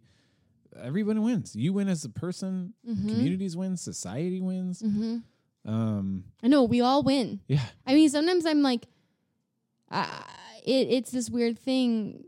You'll hear this in the August interview. It's like I'm quote unquote a leader, but like, no, like they're leading me Yeah. in so many ways. And I think that's another myth. I mean, we talked about this earlier. This like one, this arrow towards youth. It's like there's this idea that that's wrong somehow. Yeah. That like, oh, we shouldn't be healed by people who are younger than us. And I'm just like, nope, sorry. Well, I mean, think about it. I mean, I have kids, 16 and 14. Uh, a new parent is healed by new life. You know, Yeah. you're, you're putting your baby Yeah. to bed and you're like, okay, well, something mysterious is happening in life right here, and to be like, oh, nothing's happening to me. I'm not having any experience with this baby. I'm unaffected. It's like what? Yeah. like, of Yeah. course, you're impacted by caring for something and and knowing anybody, Yeah. no matter what their age. Yeah. You know. Um. Yeah. So I guess update on Rebel. It's a thriving weekly youth group with kids from all over the world. It's growing with an amazing team of leaders, and I don't really want anybody to spread the word about it because it's already too big. But sometimes But also, it's it's this complicated thing where it's like we want spread the word because we want people to know about it. we want people to know about it because there's this piece of like if you're out there and you're wondering if I mean if you made it this far, I don't know if you're still wondering, but like you're wondering if Is this you an can- affirming youth group? if you can be who you are authentically and show up to faith authentically in all of who you are. I mean, I, we want people to know that. And we want Mhm. people to know that they can that there's a space for them. Mhm. So that's this complicated thing where it's like, yeah, the youth group is getting it's getting really big and it's beautiful and wonderful. And we want people to know that, but it is also like, wow, this is getting big. It is. This is a lot to manage. But I feel like we're we're we're equipped for it. Yeah. I I guess maybe we want to say um this is a, this feels like a bit of a movement of sorts and, and it's that that thing that we've captured I think in this episode is a dual movement of like a certain way to approach teenagers and also just affirming and and re- everybody reaching out to oppressed communities all over the world in any context Mhm. and doing the work that needs to be done and we were talking to Henia last week and I was like is this abolition work and I'm not the one to. I, I'm I'm just going to quote Henny, and Henny said yes, just in the sense that we're not tearing anything down, but we are starting fresh. Well, I mean, I think that is the thing exactly. It's like, no, we don't need to reform because I'm like not Yeah. really here for reform in a lot of ways. I'm like, well, the, the system's pretty broke. Reforming is only just gonna like slightly enhance a bad thing. Yeah, yeah, ex- well said. Yeah, Like, let's just build something new. yeah, And this does feel like we're just to build something new. We're to create this community. We're to say, yep, you're welcome. We're to create otherwise possibilities and say, guess what? You know, we're, and I think this is part of it is like, we're, it's still unfolding. hmm You know, it's like, it's still changing and growing and will continue to change and will continue to be shifted by what the youth need Mhm. from this space. You know, what, what they desire, what they want this to be. It's like, we'll follow their lead in a lot of ways. yep. Um, No, I think, I think one of the reasons we want to do this episode is, I, I, I guess now that it's winding down, I think this is probably primarily for no small thing listeners, whatever that means. And I would love for our Rebel community, if our students want to listen to this long, rambly two and a half hour episode, to to listen to it. But um, I, I want to be able to reference this in the future and have people know what we're talking about. yeah. And so it's a nice, it's so just- much a part of our lives. Yeah. It's so much catching people up on what's going on with us. So it's a thing we're doing, everybody. It was it's something we're both very proud of, and it's something that sort of is is is uh flowing out of our no small thing stuff. Mhm, These things all mhm. blend together. hmm Um, We just started teaching a class on curiosity at Rebel Yeah. for kids Yeah. that wanted it. So it is flowing. No small thing is flowing into Rebel. yeah. Um, I I guess maybe I'll end. Let's each have some closing thoughts. Um, I want to say, first of all, thank you to you, in particular, for being there the entire time. You know, and it, it is so apparent throughout this entire story how much we've been through together, and how we have truly become bandmates, business partners, whatever metaphor you want to use, church planters. um, so that's a sweet thing. I think we've reaffirmed and I I don't know if we need any more r- affirming of our relationship, but um, and I really want to say thank you to the leaders. hmm If if leaders have listened up until now, it's just been that's another big big celebration of this year of like a team that loves each other and supports each other. That we meet every Sunday. I don't think we've missed a single meeting all year too as Mm-mm. leaders, and we Mm-mm. we talk about what we're doing, we make plans, and there's just so many leaders that have given so much time. But like, obviously, you know, the the the thing I want to most say is thank you to these students. Like they're they're wanting to say thank you to us, but I'm like, we're being healed and restored and inspired, and we love them so much. Yeah. You know, like I, I I'm done saying this, but in the early days, it was like this was real. I kept saying this is real. These are real relationships. These are Yeah. real students. Yeah. These are real people. And I'm done saying that because I know that now, but it was such a foreign feeling in the early days of meeting kids over Zoom, and now we know these are relationships that will last for life. And Mm-hmm. Mm-hmm. every single one of these kids is so amazing and precious and beautiful and talented and fiery and I don't know. I, I mean, th- if you're listening and you're one of the students from Rebel, we we love you so much. So much. So much. Do you want to have any closing thoughts? Yeah, I mean, as you said, closing thoughts, I was also like, I was like, I want to thank you. Like, we're both like in in gratitude, but like, I'm I'm I'm just like I'm really grateful for the universe for bringing us together. Like, and just the fact that like you and I both quickly clicked on how we saw youth ministry, and like you you saw me like in the midst of that crazy place. And I mean, you stuck up for me. Like I think there's no getting around that. Like you've you've pers- like consistently showed up for me in the queer community in the past multiple years. Um and I'm so grateful for it. I mean, I'm so grateful for it. Um sometimes I don't even really like know how to say that, you know? Like I'm just um you've I've seen you change and learn and grow in the past 2 years just like so much. I mean, I have too, but like you you've become like more than an advocate. You know, I feel like in a lot of ways you've become one of us. Whatever that is. Like That's what I- Sean thought. I feel like no, I mean it is. It's like this idea of like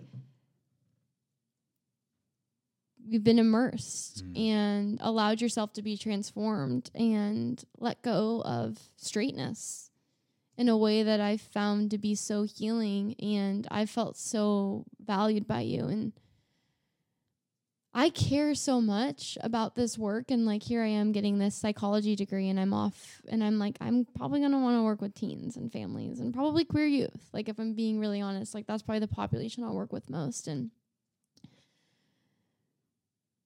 I just I'm so grateful that we get to do this and weekly do it. And yeah, I mean I, I, feel like I'm in a similar place of like and everyone else. It's like it's a whole team. Like I'm so sad that this episode. I mean, this is fun for us to really go back and tell. I mean, fun I say because like the first hour was actually kind of. I mean, it is good but tough to Mhm, kind of just mhm. like name, you know, like where we came from, and I think it's actually really healing to name it all. Um, but we have found just amazing people and there is an amazing other like so many other people that are a part of this team that are just as a part of rebel and have stories similar to ours and different than ours and um, related to ours. And i just i mean here i am. I'm just like i feel like there's some divine things happening here. Yeah. um yeah i think i think there's no getting around just my life is forever changed by this um being able to be a part of it and be a leader in it and then like being able to do what I feel like I'm best at. And like I've always felt like I was really good at doing like ministry and seeing people and working with families and working with youth. And there was like a year or 2 years of my life where it was just like I felt like everyone was against me in that and like now to have a chance to get to do the thing that I feel most passionate about and I feel like is where I offer the most good is just like it's given me so much hope and this year of covid is crazy but like I think you and I both I'm grateful. Um, it, we wouldn't be where we are and I wouldn't know kids that you will hear in these interviews, people from across the country and world. I'm like, I'm, my life is forever changed by this, Mhm. this year and what is to come. Um, it's given I think both of us a new vision for how things can be.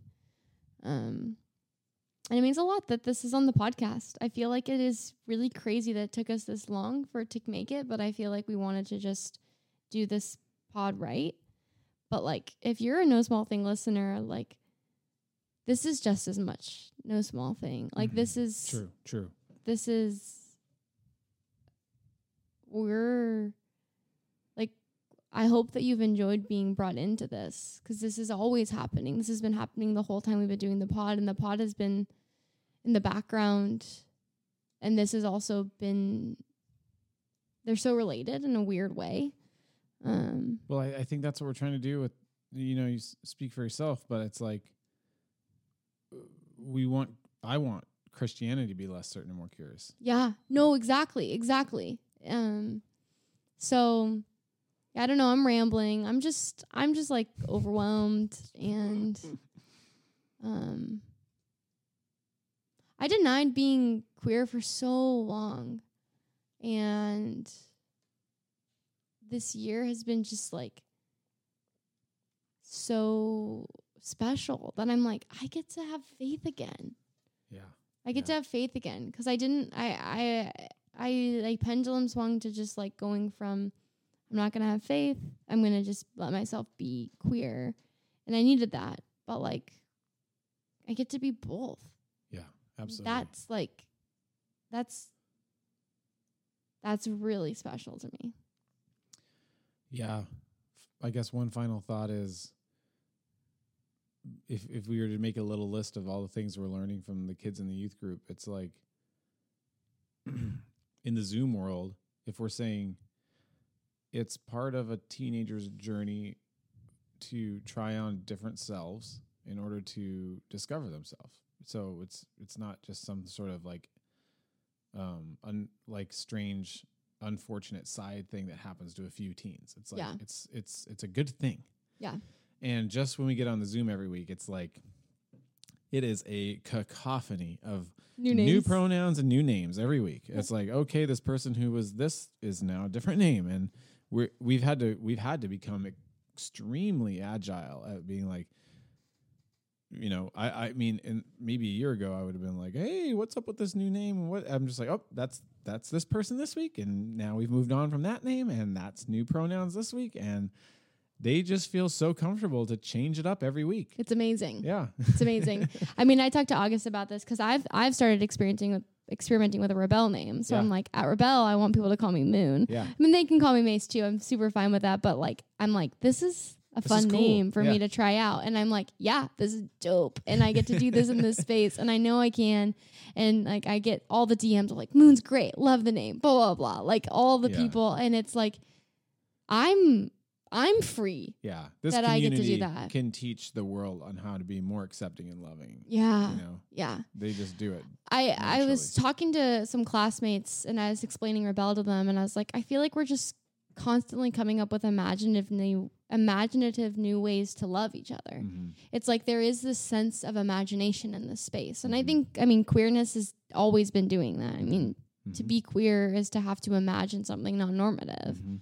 You're never going to fit the mold. And so there's always this like creative, imaginative element to it. And it's like, here we are, all of these, these other, these people who have been othered, and they're saying, nope, we're going to imagine something new and it's going to be great. And it's like, let's find creative ways to care for each other. And Yeah. it feels like that's the premise of like, oh, you want this thing and this person wants that thing. And we're all, I mean, we talk about this, like, we're all high maintenance. So, Yeah, like, right. let's continue to cultivate each other's high maintenance. Like, Yeah. oh, if that's what like loving looks like to you, we're, we'll do it. We'll figure Yeah. out a way to love you that way. Or special treatment. Yeah, that special treatment. Everyone deserves special treatment. it's true. Yeah, that's a classic youth ministry mantra.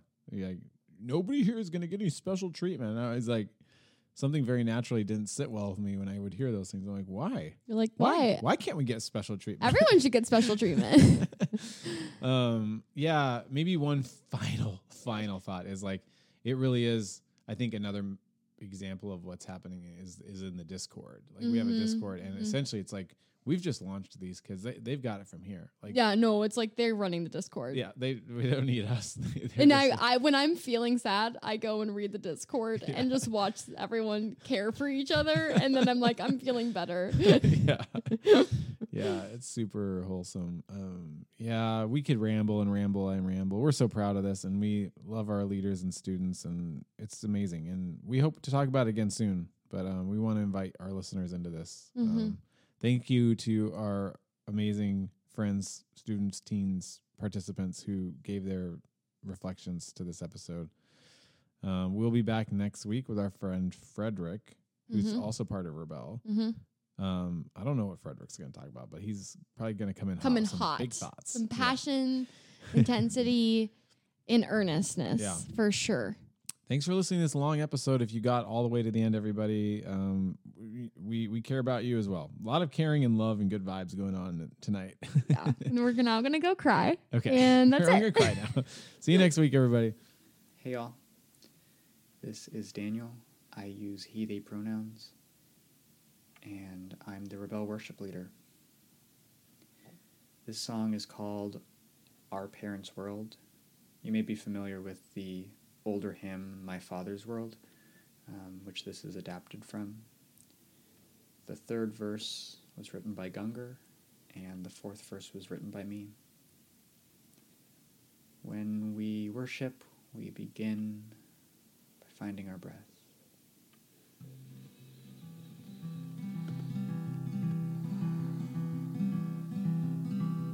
Welcome the holy breath within you.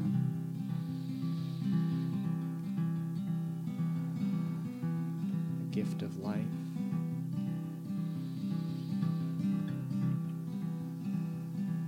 The gift of life, death, and rebirth